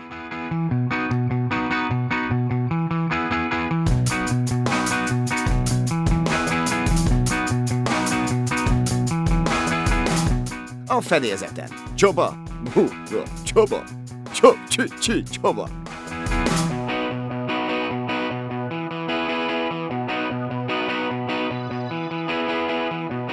az említett pókerjátszma nekem is uh, nagy kedvencem az epizódban is. Uh, szerintem jellemző a Star Trekben, hogy uh, néha egész könnyed jelenetek készítenek elő nagyon komoly epizódokat, vagy épp fordítva uh, zárnak le. És itt uh, hát egy amerikai pókerről van szó, hát a magyar változatban legalábbis. Riker Five Card Stud típusú játékról beszél, és hát én ugye a nagyon egyszerű ötlapos pókert ismertem gyerekkoromban, tehát ahol ugye csak én azt ismerem a saját lapjaimat, tehát nincs ez a most kettőt leteszek, vagy hármat, ez a Texas Hold'em és egyéb, de tényleg van ugye ez a nagyon régi, ez a Stud Games, amire itt Riker hivatkozik, ahol a játékosok nyílt és zárt lapokat is kaphatnak. Tehát nyílt az, ami lent van az asztalon, és ugye az, az, azt más is látja, hogy neked a paklidnak a része lesz, vagy lehet az, és akkor úgymond sokkal jobban lehet például a, a téteket azt szerint megtenni. Míg ugye a hagyományos ötlapos póker a vadnyugati időkben, az még egy, egy, egy régebbi típusú, tehát az még mondjuk azt, hogy gyerekkorunkban játszottuk. Tehát five cards start nothing wide, semmi flanc, mondja Riker, tehát jó stílusa van neki a magyarban is. O'Brien olyanokat is mond, hogy time to pluck a pigeon, tehát ugye kopasszuk meg a palimadarat, ami szó szerint ez a becsap, rászer egy baleket. A tipikus pókeres kifejezések is elhangoznak, és a fordító is jól vagy utána nézett, vagy tudta, hogy I'm in, call, fold, I'm out, bet, too rich for me, nekem ez már sok, a blöffölés is szóba kerül, ugye pont détát szedik rá. Ugye Riker a, nagy, a blöffök mesterrel is tudjuk róla képzelni. Egyébként tényleg egy emberi vonás, hogy tud blöffölni. Bár Détának lenne a legnagyobb pókerarca, viszont ő nem képes még blöffölni. Tehát ugye neki ez egy logikai lag, tehát úgymond nem erkölcsileg, hanem tehát úgy szólván ez, ez, ő neki meg ezen túl kell esni, hogy egyáltalán játék, mint ö, ö, művelet. Nekünk gyerekkorunkban, hogy a játék nagyon emberi, alapvető társas magatartás formákat tanít meg a szocializáció egyik alapköve, és Détának ugye nincs gyerekkora. Pikár és Filippát nagyon impozáns a felvétel, de a régi verzióban és a remastered verzióban is mozifilmbe illő, ahogy ugye bent beszélgetnek, stúdió díszletek vannak, és kint az Enterprise, hát modellje kint repül, illetőleg a, a briefing roomból, az Enterprise-ból is kinézve látjuk az űrállomást, ami szintén nagyon jól ö, van kivitelezve. Nekem kicsit zavaró volt a magyar, hogy, magyarban, hogy Pikár és Filippa magázódnak. Át lehetett volna váltani tegezésen mutat, vagy esetleg volt esetleg valami köztük. De ki is ez a Filippa? Hát ő nem más, mint egy főbíró, de mondjuk úgy, és ő is kimondja magáról, hogy ő bizony egy jag. Tehát I'm in charge of the 23rd, 23rd Sector JAG Office. Számos amerikai sorozatból ismerjük a fogalmat, ugye JAG és NCL sorozatok, amik mind arról szólnak, hogy valamilyen amerikai fegyveres testületnek, tehát katonai igazságszolgáltó szervezetről van szó ilyen esetben, Judge Advocate General, vagy General's Corps. Tehát ilyen módon a JAG az a köznyelvben jelenteti azt a szemét is, aki ilyen, ilyen főbíró, tehát magasrangú főbíró főtanácsos, vagy pedig mm, maga a testület tehát is jelentketi. Tehát ő egy JAG officer, tehát egy JAG tiszt ez a hölgy itt Egyébként törvényszékű ügyész így fordítja később, tehát mint Judge Advocate General Officer volt annak idén, amikor a Stargazer, az a Court Martial, tehát ugye ez a haditörvényszék, a Stargazer haditörvényszékén, haditörvényszéki tárgyalásán, csak már nem fért bele a magyar változatba, tehát ott volt egy, egy, egy tárgyalás, ugye egy hajó vesztesége miatt ilyet, ilyet mindig kell formasok miatt is tartani. És tényleg itt van ez a pompóz S, de hát ugye ez az, ez az S tényleg itt a, a, a szamárt jelenti, tehát van egy ilyen jelentése, alapjelentése a szónak, már régies jelentése, tehát nagyképű, fontoskodó fellengzős, hogy ez a pompőz, és ki is derül, hogy még vonzónak is tartja Pikárt, ettől több már nem hangzik el velük kapcsolatban. És hát megjelenik Maddox a hídon, és Data fölidézi azt a keserű pillanatot, amikor is ő a felvételi bizottság előtt, hát a felvételi bizottságának az egyetlen tagja, egyetlen olyan tagja, aki megpróbálta megpróbált keresztbe tenni neki, hogy ne tudjon az akadémiára felvételizni, az maga Maddox volt, azzal az állítással, hogy Data not a sentient being, nem érző lény. A magyarban azt mondja, hogy nem élő lény. Itt úgy tűnik, hogy a fordító nézte az epizódot, és egy picit leegyszerűsítette az epizód elején azt, hogy mit tartott a a détáról, vagy mi az alapprobléma. Déta nem élőlény. Ezt a néző el is fogadja. Tehát a, ja igen, a Medox egy androidnak tartotta, tehát élettelen, intelligens lénynek tartotta a détát de később ez a sentient being fordítás meg fog változni az epizód során. A fordító rájött, hogy itt sokkal finomabb dologról van már szó, tehát nem is arról van szó, hogy élőlény vagy nem élőlény valaki, hanem hogy az élőlényen belül is érző lény, tehát érzelemmel bíró, érzékeny lény. És itt, itt, itt akkor már beszélünk erről a magasabb rendőrségről.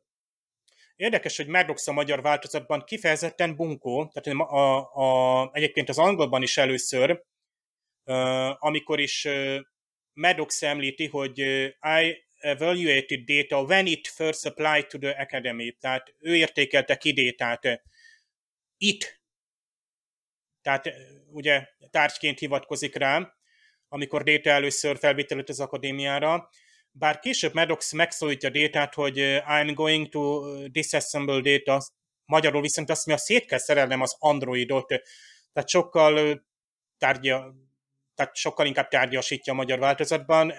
Ilyenkor nem nagyon értem a döntést, miért nem mondja ki a nevét. Ha egy nevet kimondanak, akkor a magyar miért nem mondja ki? Tehát sokkal jobb egy nevet kimondani, tehát pont ezt akarjuk a magyar változatokban, ezt a személyes névmásokat elkerülni. Uh, Maddox ugye nagyon hamar nyilván a tárgyalóterembe kerül, ezért nagyon nagy értéke a TNG-nek, hogy itt nem két ember fog beszélni egymással vezetői szinten, hanem azon egy tanácskozást hívnak össze.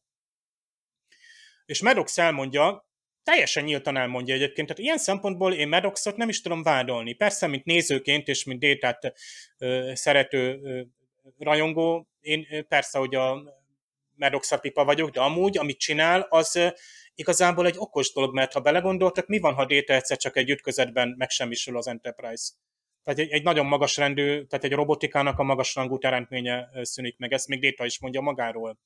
Tehát a Maddox annyira nagy hülyeséget nem csinált volna, bár átment volna egy ilyen tömeggyártásba. Azt mondja, milyen módszert használ, és egyébként hát ezt nagyon szeretjük az új nemzedékben, hogy egy, elmondja a módszerének a lényegét, ami, ami teljességgel elképzelhető. Azt mondja, hogy diagnosztikát futtat, és kiértékeli a mostani szoftverét. I will then dump its core memory into the Starbase mainframe computer.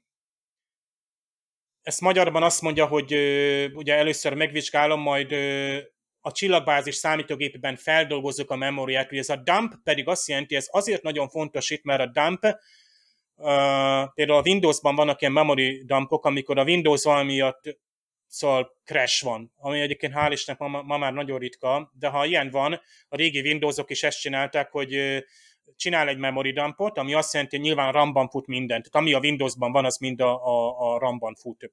Ami, ha crash van, és újraindul a gép, az elszállt de ha Winchesterre lemented a memória tartalmát, már pedig byte-ról, vagy bitről bitre le lehet menteni, ami a RAM-ban van, tehát kiírom a merevlemezre, létrejön egy nagy fájl, akkor az tartalmazza a Windowsnak az akkori lélek állapotát, és rekonstruálhatjuk a hibát, amit te mondtál, Csaba. Vagy lehet, hogy nem. Tehát ezt ilyen diagnosztikai módszerekkel, akkor úgy, úgymond ilyen virtuális gépekbe szokták ezeket betölteni.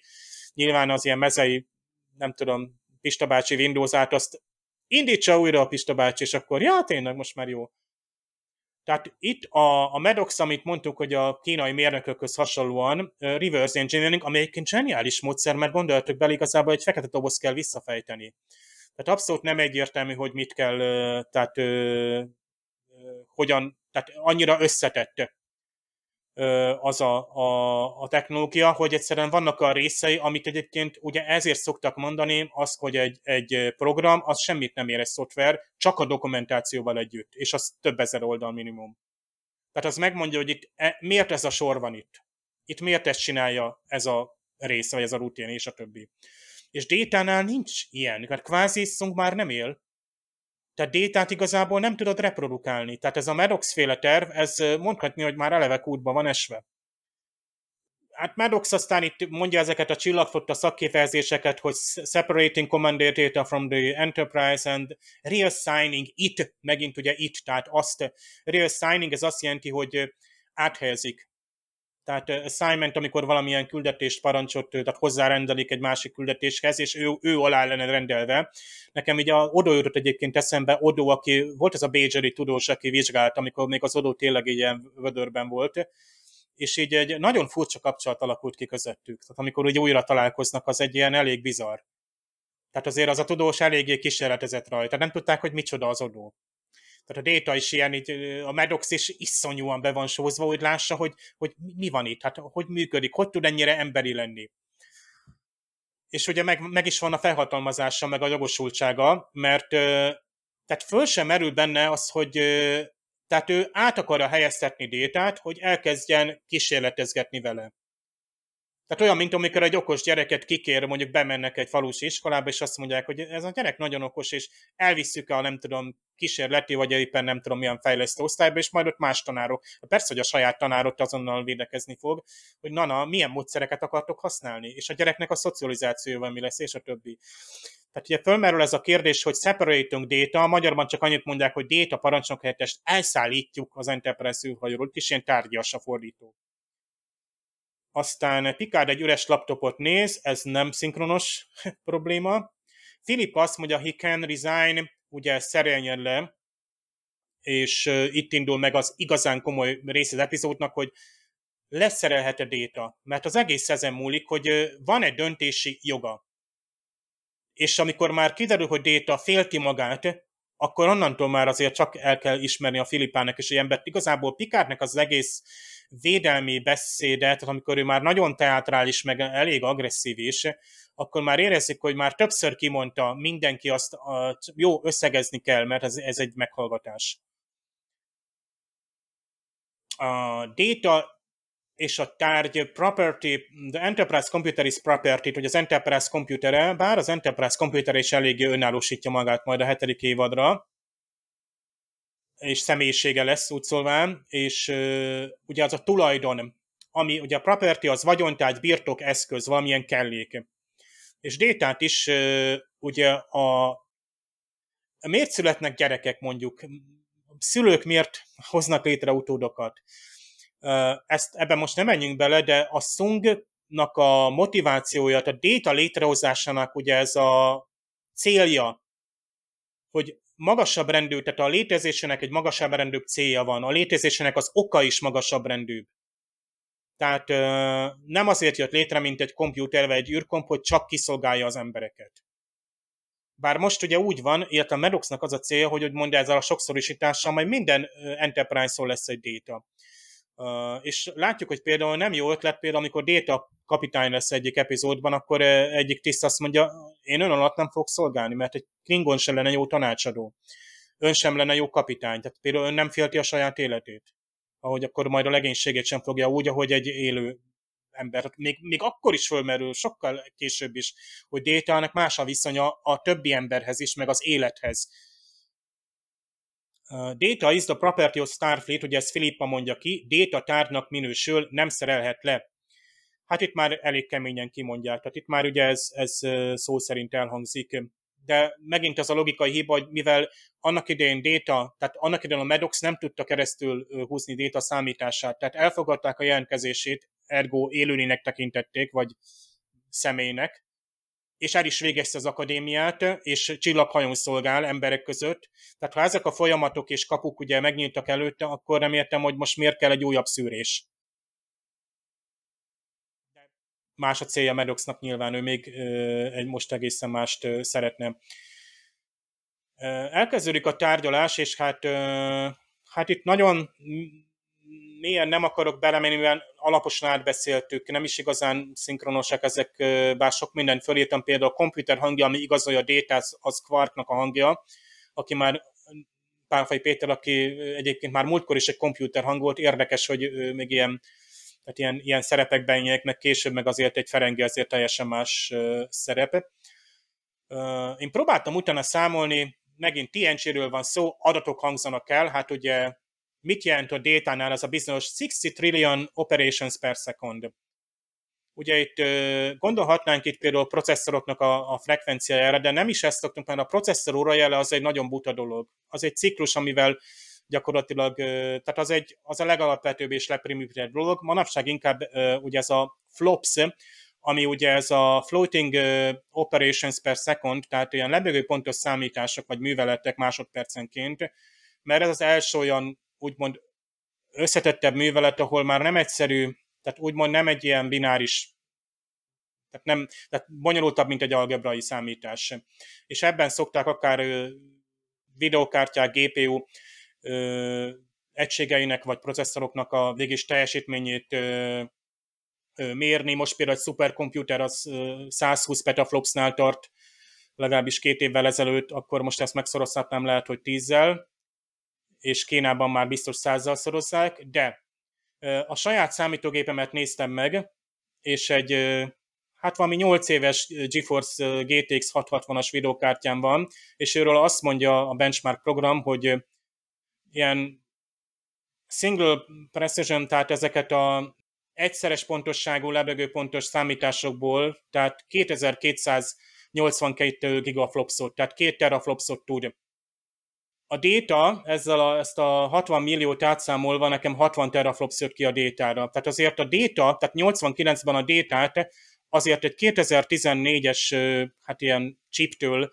azért, tehát legalább ilyen 30-szorosan erősebb vagy nagyobb kapacitása. Egyébként az i7-es processzorom is csak három, pontosabban ez a céges gép, tehát 378 gigaflops, ugye, és tehát még egyszer mondom, ez nincs még egy teraflops sem data, pedig 60 teraflopsos levegőpontos művelet. Na mindegy, ennyit a, arról, hogy valaminek azért utána nézhettek, miközben még ilyenekről fogalmuk se volt, 88-ról beszélünk, még hol van az első Pentium processzor, tehát még a, nem tudom, 286-osok, még azok se voltak sehol se. Tehát, tehát ilyen, ilyen, az ilyen típusú, tehát a személy számítógépek forradalmának hajnalán vagyunk. Uh, it's a hardware built by a man. Riker mondjuk ezzel, ugye nagyon érdekes, hogy Rikernek az a taktikája, hogy gyakorlatilag ő kimondva détát támadja, és a vádat képviseli, hát ez csak egy ember által épített hardware. Miközben, ha a szavainak a jelentését nézzük, kimondja, hogy neurális hálózatok, heurisztikus algoritmusoknak a gyűjteménye, és hogy egy ember, tehát egy, egy álom fizikai reprezentációja, most nem is tudom, mit mond magyarul, de ezek, ezzel gyakorlatilag az egekbe dicséri détát. Tehát ezzel burkoltan a pikár alá adja a lovat. Uh, tehát, hogy még ő is, ugye a, a várt képviselője el kell, hogy ismeri, hogy Déta egy nagyon magas rendű uh, mesterséges lény, egy valóra vált álom, de a külső részét ember alkot, egyébként a hardware mondja ezt a magyar, hogy külső rész, olyan, mintha nem tudnám megfogalmazni, hogy Détának van hardware és van szoftvere. Mert ha ezt külön választjuk, akkor igazából Détának már csak egy lépés az, hogy van lelke. Ugye a gépeknél is szoktuk azt mondani, hogy hardveren és szoftveren túl is van, tehát a, ugye a, a, a futtatási környezet, igazából a, a, a program az nem csak hardware és szoftver, amikor, hanem gyakorlatilag például ott van a felhasználó. Tehát ez a három alkotja az, a programnak a működését. Tehát a felhasználói programok mind ezen alapulnak. Tehát, hogy van hardware, van szoftver, és van a felhasználó. Tehát úgymond ez a mai, vagy modern, tehát informatikai rendszertervezésnél ezt szokták figyelembe venni, amikor terveznek valamit. Pikár és Guinan párbeszéde még egy, egy szép párbeszéd, mert Guinan is mond egy olyan érvet, kifejezetten a property, megint a tulajdon szóra kihegyezve, hogy data ugye tömegesen létrehozva csak egy kidobható, tehát hadsereg lenne, tehát a rabszolgasságra céloz, és ez, hogy tulajdon, a csillagfotó tulajdon, ez csak egy megszépítés annak, hogy, hogy rabszolga. Megint lehet a holodokira gondolni, akinek ugye egy, hát igenis a másolatait, a but, úgymond a butább, nem butább másolatait, mert a holografikus doktor az a Voyager OSH-jának az alapprogramja, az alapszoftvere teljesen ugyanaz, mint ami úgymond a más hajókon volt telepítve, és mégis kiderül, hogy a, a doktor ugye gyakorlatilag egy érző lény lett. Tehát egy személyiséggel bíró, és megkérdőjeleztetlenül őt személy, személyként bánnak vele. Tehát Janeway-nek már eszelgába sincs kikapcsolni a hetedik évadra. Tehát ugye őnál egy fejlődés következik be, egy, egy ilyen emberi válás, nyilván a détánál is ezt, ezt látjuk. Intelligencia, öntudatosság, hát erre nem megyek rá, mert nagyon belementünk, de nekem ezek így az öntudatosság, ez, ez önmagát ismétli, ez a consciousness, hogy valaki úgymond eszméleténél van, tehát tudatában van annak, hogy mit csinál. Itt például Détának a sorsa fontos, hogy aggódik magáért, félti az életét, személy vagyok, vagy tulajdon, hogy tulajdon vagyok, vagy sem. Egyébként ez, ez kár, hogy a magyarból ez is kimaradt. Téte azt kérdezi angolban, ugye, hogy Pikár megkérdezi, hogy Déta, mi maga? Mit csinálunk most? Mi, mi folyik most itt? rutin kérdések. Ilyen elnő, volt Kempf ezt végez a Pikár, nem. Déta so, sokkal fejlettebb ez a kérdés, mert Déta rögtön tudja, hogy mit kell válaszolni. Am I a person or, or a property? Személy vagyok, vagy tulajdon? Tehát egy személy nem lehet tulajdon. Tehát itt Détának a személy miben létére kellene rámenni, annak azt meg még tovább kellett volna szerintem fejtegetni. Tehát ahhoz képest az epizód ez hamarabb eljut a megoldásig, de attól egy nagyon kompakt és nagyon jó. Magyarban egyébként nem kerül bele ez, hogy Déta, mint személy, ezt megkérdőjeleződik, vagy ez, ez is a tárgyalás, vagy a meghallgatás célja. Van itt egy ragozási hiba, hogy tisztában vagyok a cselekedeteivel, ön tisztában van a cselekedeteivel, és azzal, hogy létezik ezt, ugye Medox mondja, csak rossz a fordítás. Kész, a végén van Medoxnál egy ilyen, hát kicsit ironikus, hogy a Medox elszólja magát, mert végig tartja ezt az IT névmást a, a, a détára, és a végén Medoxból kifakad, hogy he's remarkable, és Filippa mondja, hogy most nem itt, nem úgy mondta, hogy itt, de nem, nem azt mondta, hogy gép. Egyébként magyarban ugye azt mondja, ő rendkívüli tiszt, nem azt mondta, hogy gép. Tehát ezt a névmás nyilván nehéz visszaadni, de nyilván a, a, az, hogy gép, az ezzel a, tehát az, hogy egy személytelen tárgy, tulajdon valami, a, a data, a, a, a medok ezzel az itt névmással fejezte ki, és most meg ugye áttér a, a személyes névmásra a híre, és akkor így gyakorlatilag megtörtént a Maddoxban az, amit az epizód célzott. Tehát amit a Picard ugye így elkezdte az emberi meghatározást is kutatni, így gyakorlatilag Maddox így, így mondjuk nyelvtanulag is eljut odáig, hogy, hogy mondhatni ezzel így elismert a Maddox így teljesen öntudatlanul. Tehát azokból a eseményekből, tehát a déta megnyilvánulásaiból azt mondta, hogy ez már nem az, amivel én találkoztam, amikor kiértékeltem az akadémiám. Tehát a Maddox előbb-utóbb, amikor elkezdi úgymond, tehát eljutott volna ő lelkismeretileg odáig, hogy én ezt nem szedhetem szét, tehát itt egy szeméről van szó. Tehát egy ilyen epizód érdekes lett volna, hogy détát mégis elviszik, mert szükség van rá, mert mit jön egy Klingon háború, vagy valami, és kell egy csomó android, vagy ilyen taktikai android, és akkor, tehát ilyen nagyon okos gép, aki tényleg ilyen nagyon heurisztikusan gondolkozni, meg kreatívan, feltalálja magát, tehát, de a Maddox rájött, és ez szerintem így, így nagyon jó, hogy a, a TNG valamit teatrálisan ad elő, mint itt a Picardnak a szózata, ezt hogy tudja, tudja, tehát ez még háromszor is megkérdezett, 12 dühös embernél tartunk lassan, míg máskor csöndesen egy, egy népmás serivel megoldódik.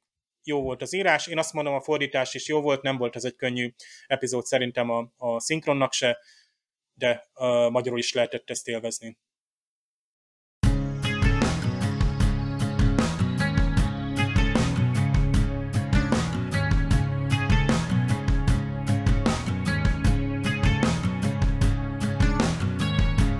Hát szerintem ez nem azért egy időtálló epizód, mert mondjuk nincsenek benne űrháborúk, és akkor azoknak a megvalósítása most már óhatatlanul ö, problémákba ütközne itt 30 év távlatából, hanem mert ö, ez egy klasszikus. Most lehet, hogy ilyen nagy szavaknak tűnnek ezek, így hirtelen, de ha már Dave említette a 12 dühös embert, én ezt valami olyasminek érzem.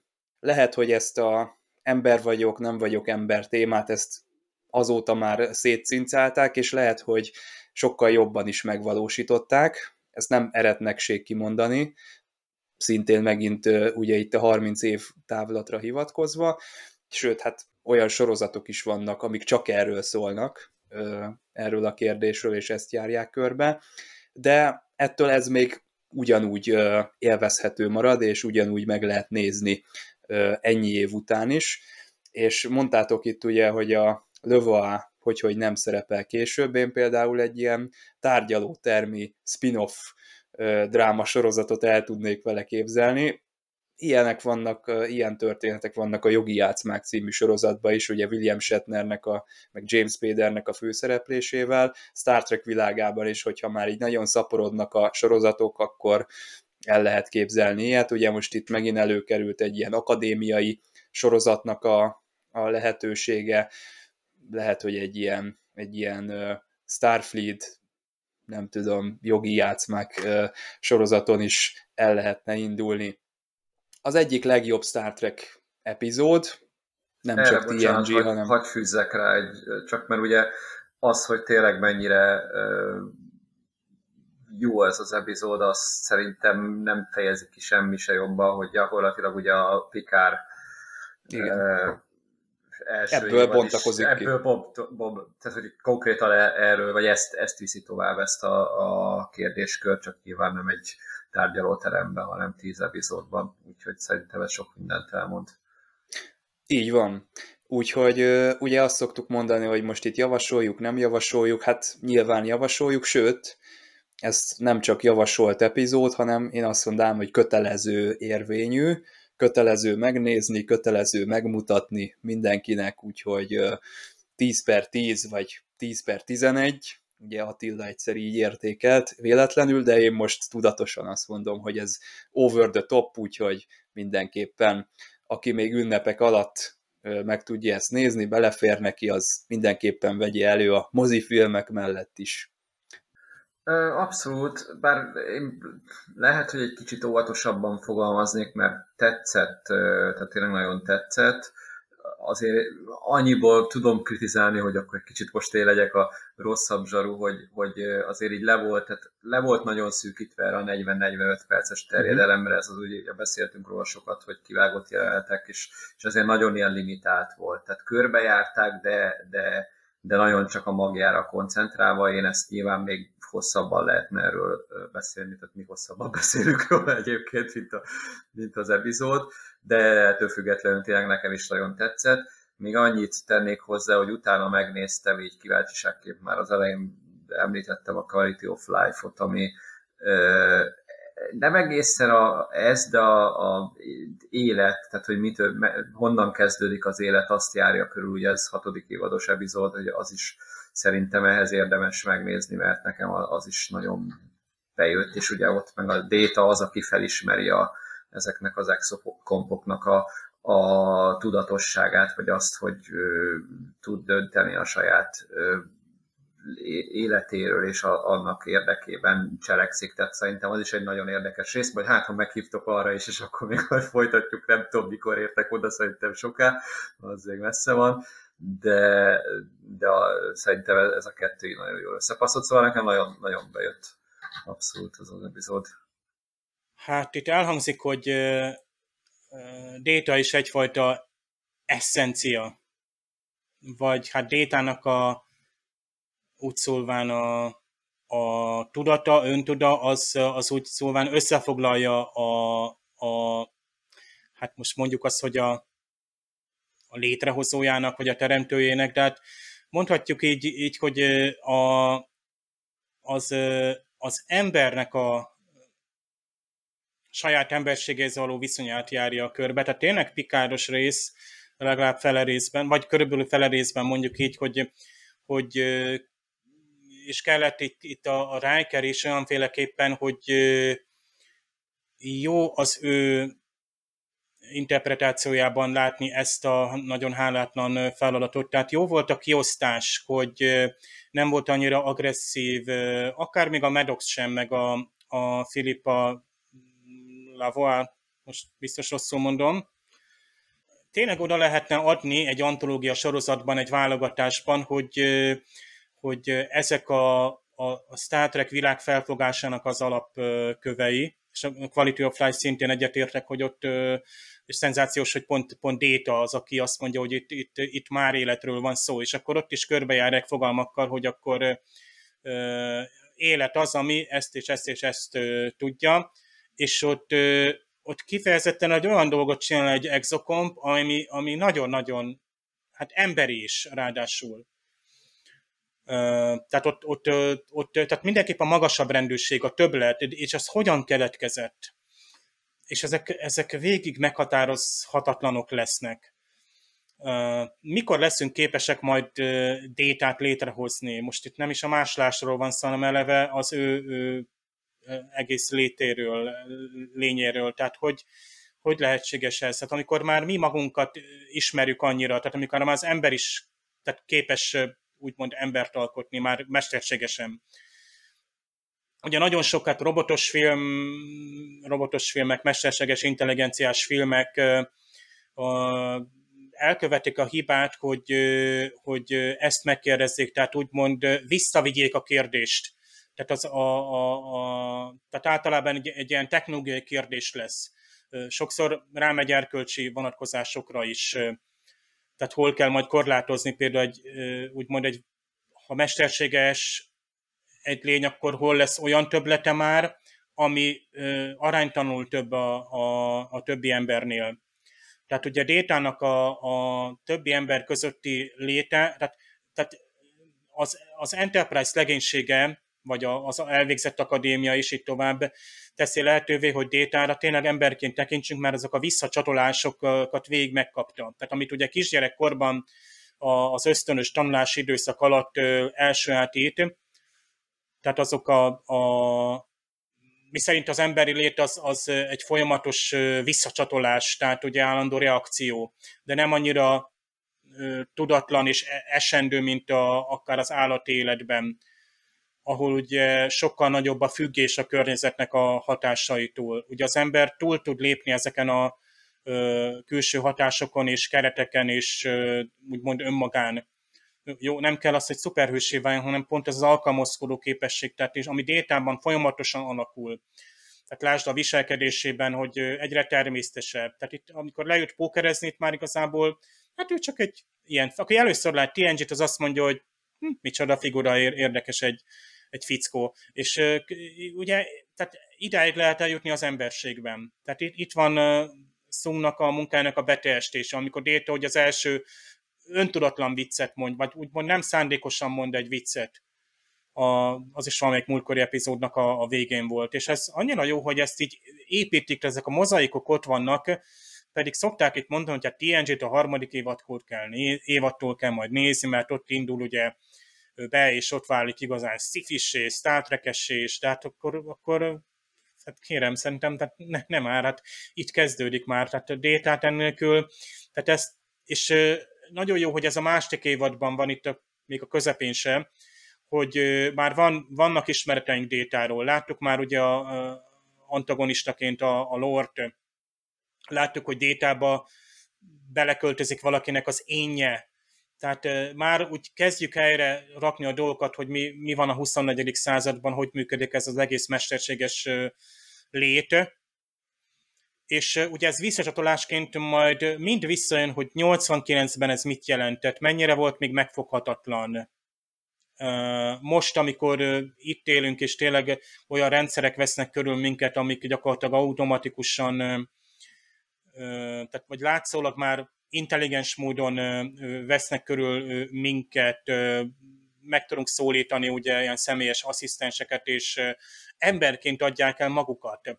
Robotállatok vannak, sőt ilyen, ilyen múltkor olvastam egy történet, hogy egy néni bevittek egy ilyen cica játékot, ahol gyakorlatilag annyit tud, hogy nagyon élethű a szőre, a szemei, és doromból és lélegzik, a lélegzésnek hangja van és mozgása, és gyakorlatilag a, ez a nagyon idős néni számára visszaadta azt az élményt, amit a, a macskájának a való kontaktus jelent. Tehát ezek a legalapvetőbb ismérvek ott voltak, hogy most akkor mi a macskaság, hogy tudjon dorombolni, legyen egy visszajelzés a simogatásra, a legtöbb egyébként interaktív ilyen állat, erről szól meg az egész robot. Például nagyon érdekes, amikor csecsemőket meg robotokat eresztenek össze.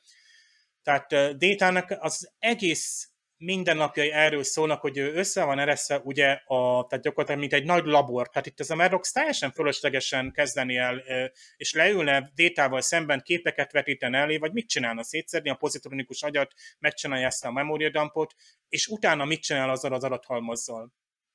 Tehát honnantól tudná a Medox is értelmezni, tehát úgymond újra teremteni détát, a, a többletet hogyan adná hozzá? Mert nyilván, hogy ő détát akarná létrehozni, nem pedig azt az alapmodellt, ami ugye hardveresen lehet, hogy elmegy ugye a, a, arra a telepre, ahol détát megalkották, aztán még itt voltak is ott Android részek. Tehát a testet, a hardvert, azt, azt lehet, hogy elő lehetne teremteni. Ugye, tehát ö, szoktuk mondani, hogy a, a, az operációs rendszer, a szoftver az értékesebb, mert hardvert ugye úgy szóval már mindenki le tud gyártani, hát csak nincs elég chip ugye manapság, de ugye a szoftver fejlesztésben van az igazi a szoftver fog majd autót vezetni.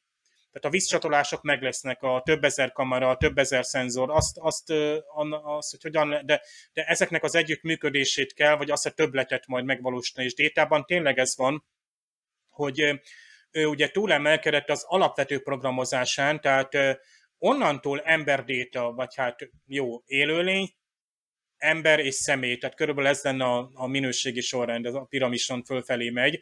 Tehát déta még nincs fönn a csúcson.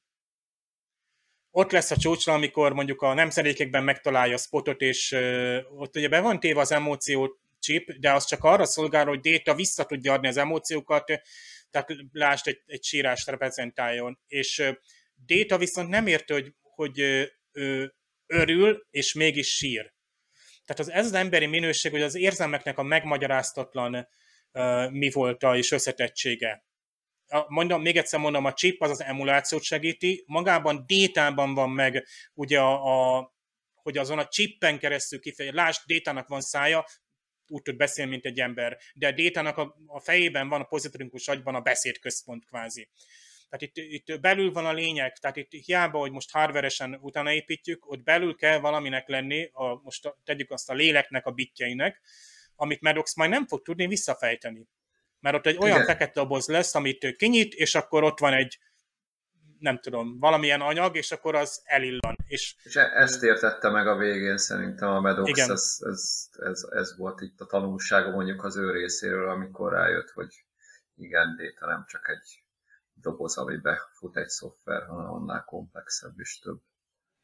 Hát igen, a, a mostani műsorunkról viszont nem lehet elmondani, hogy csak úgy elillant, mert már jó régóta beszélgetünk, ahogyan a Blu-ray-en is ö, megérdemelt ez az epizód egy bővített kiadás, hát most egy bővített impulzus podcastet is kapott ez a történet, és hát ö, köszönjük Brandon Hackettnek, hogy állta a sarat itt két órán keresztül, köszönjük, hogy eljöttél. Köszönjük a meghívást és hát idén Planetology beszélgetésekkel fogjuk lezárni ezt az évet. Jövő héten hallgathattok egy újabb érdekes témát a Planetology csapatától, és mi meg jövőre visszatérünk, addig is kellemes ünnepeket kívánunk mindenkinek, akár Brandon Hackittel teli ünnepeket is, hiszen itt van még az eldobható testek, most már nem csak zsoldos díjas, hanem monolit díjas regényről is van szó, azt elő lehet venni itt a hosszú téli ö, estéken és éjszakákon.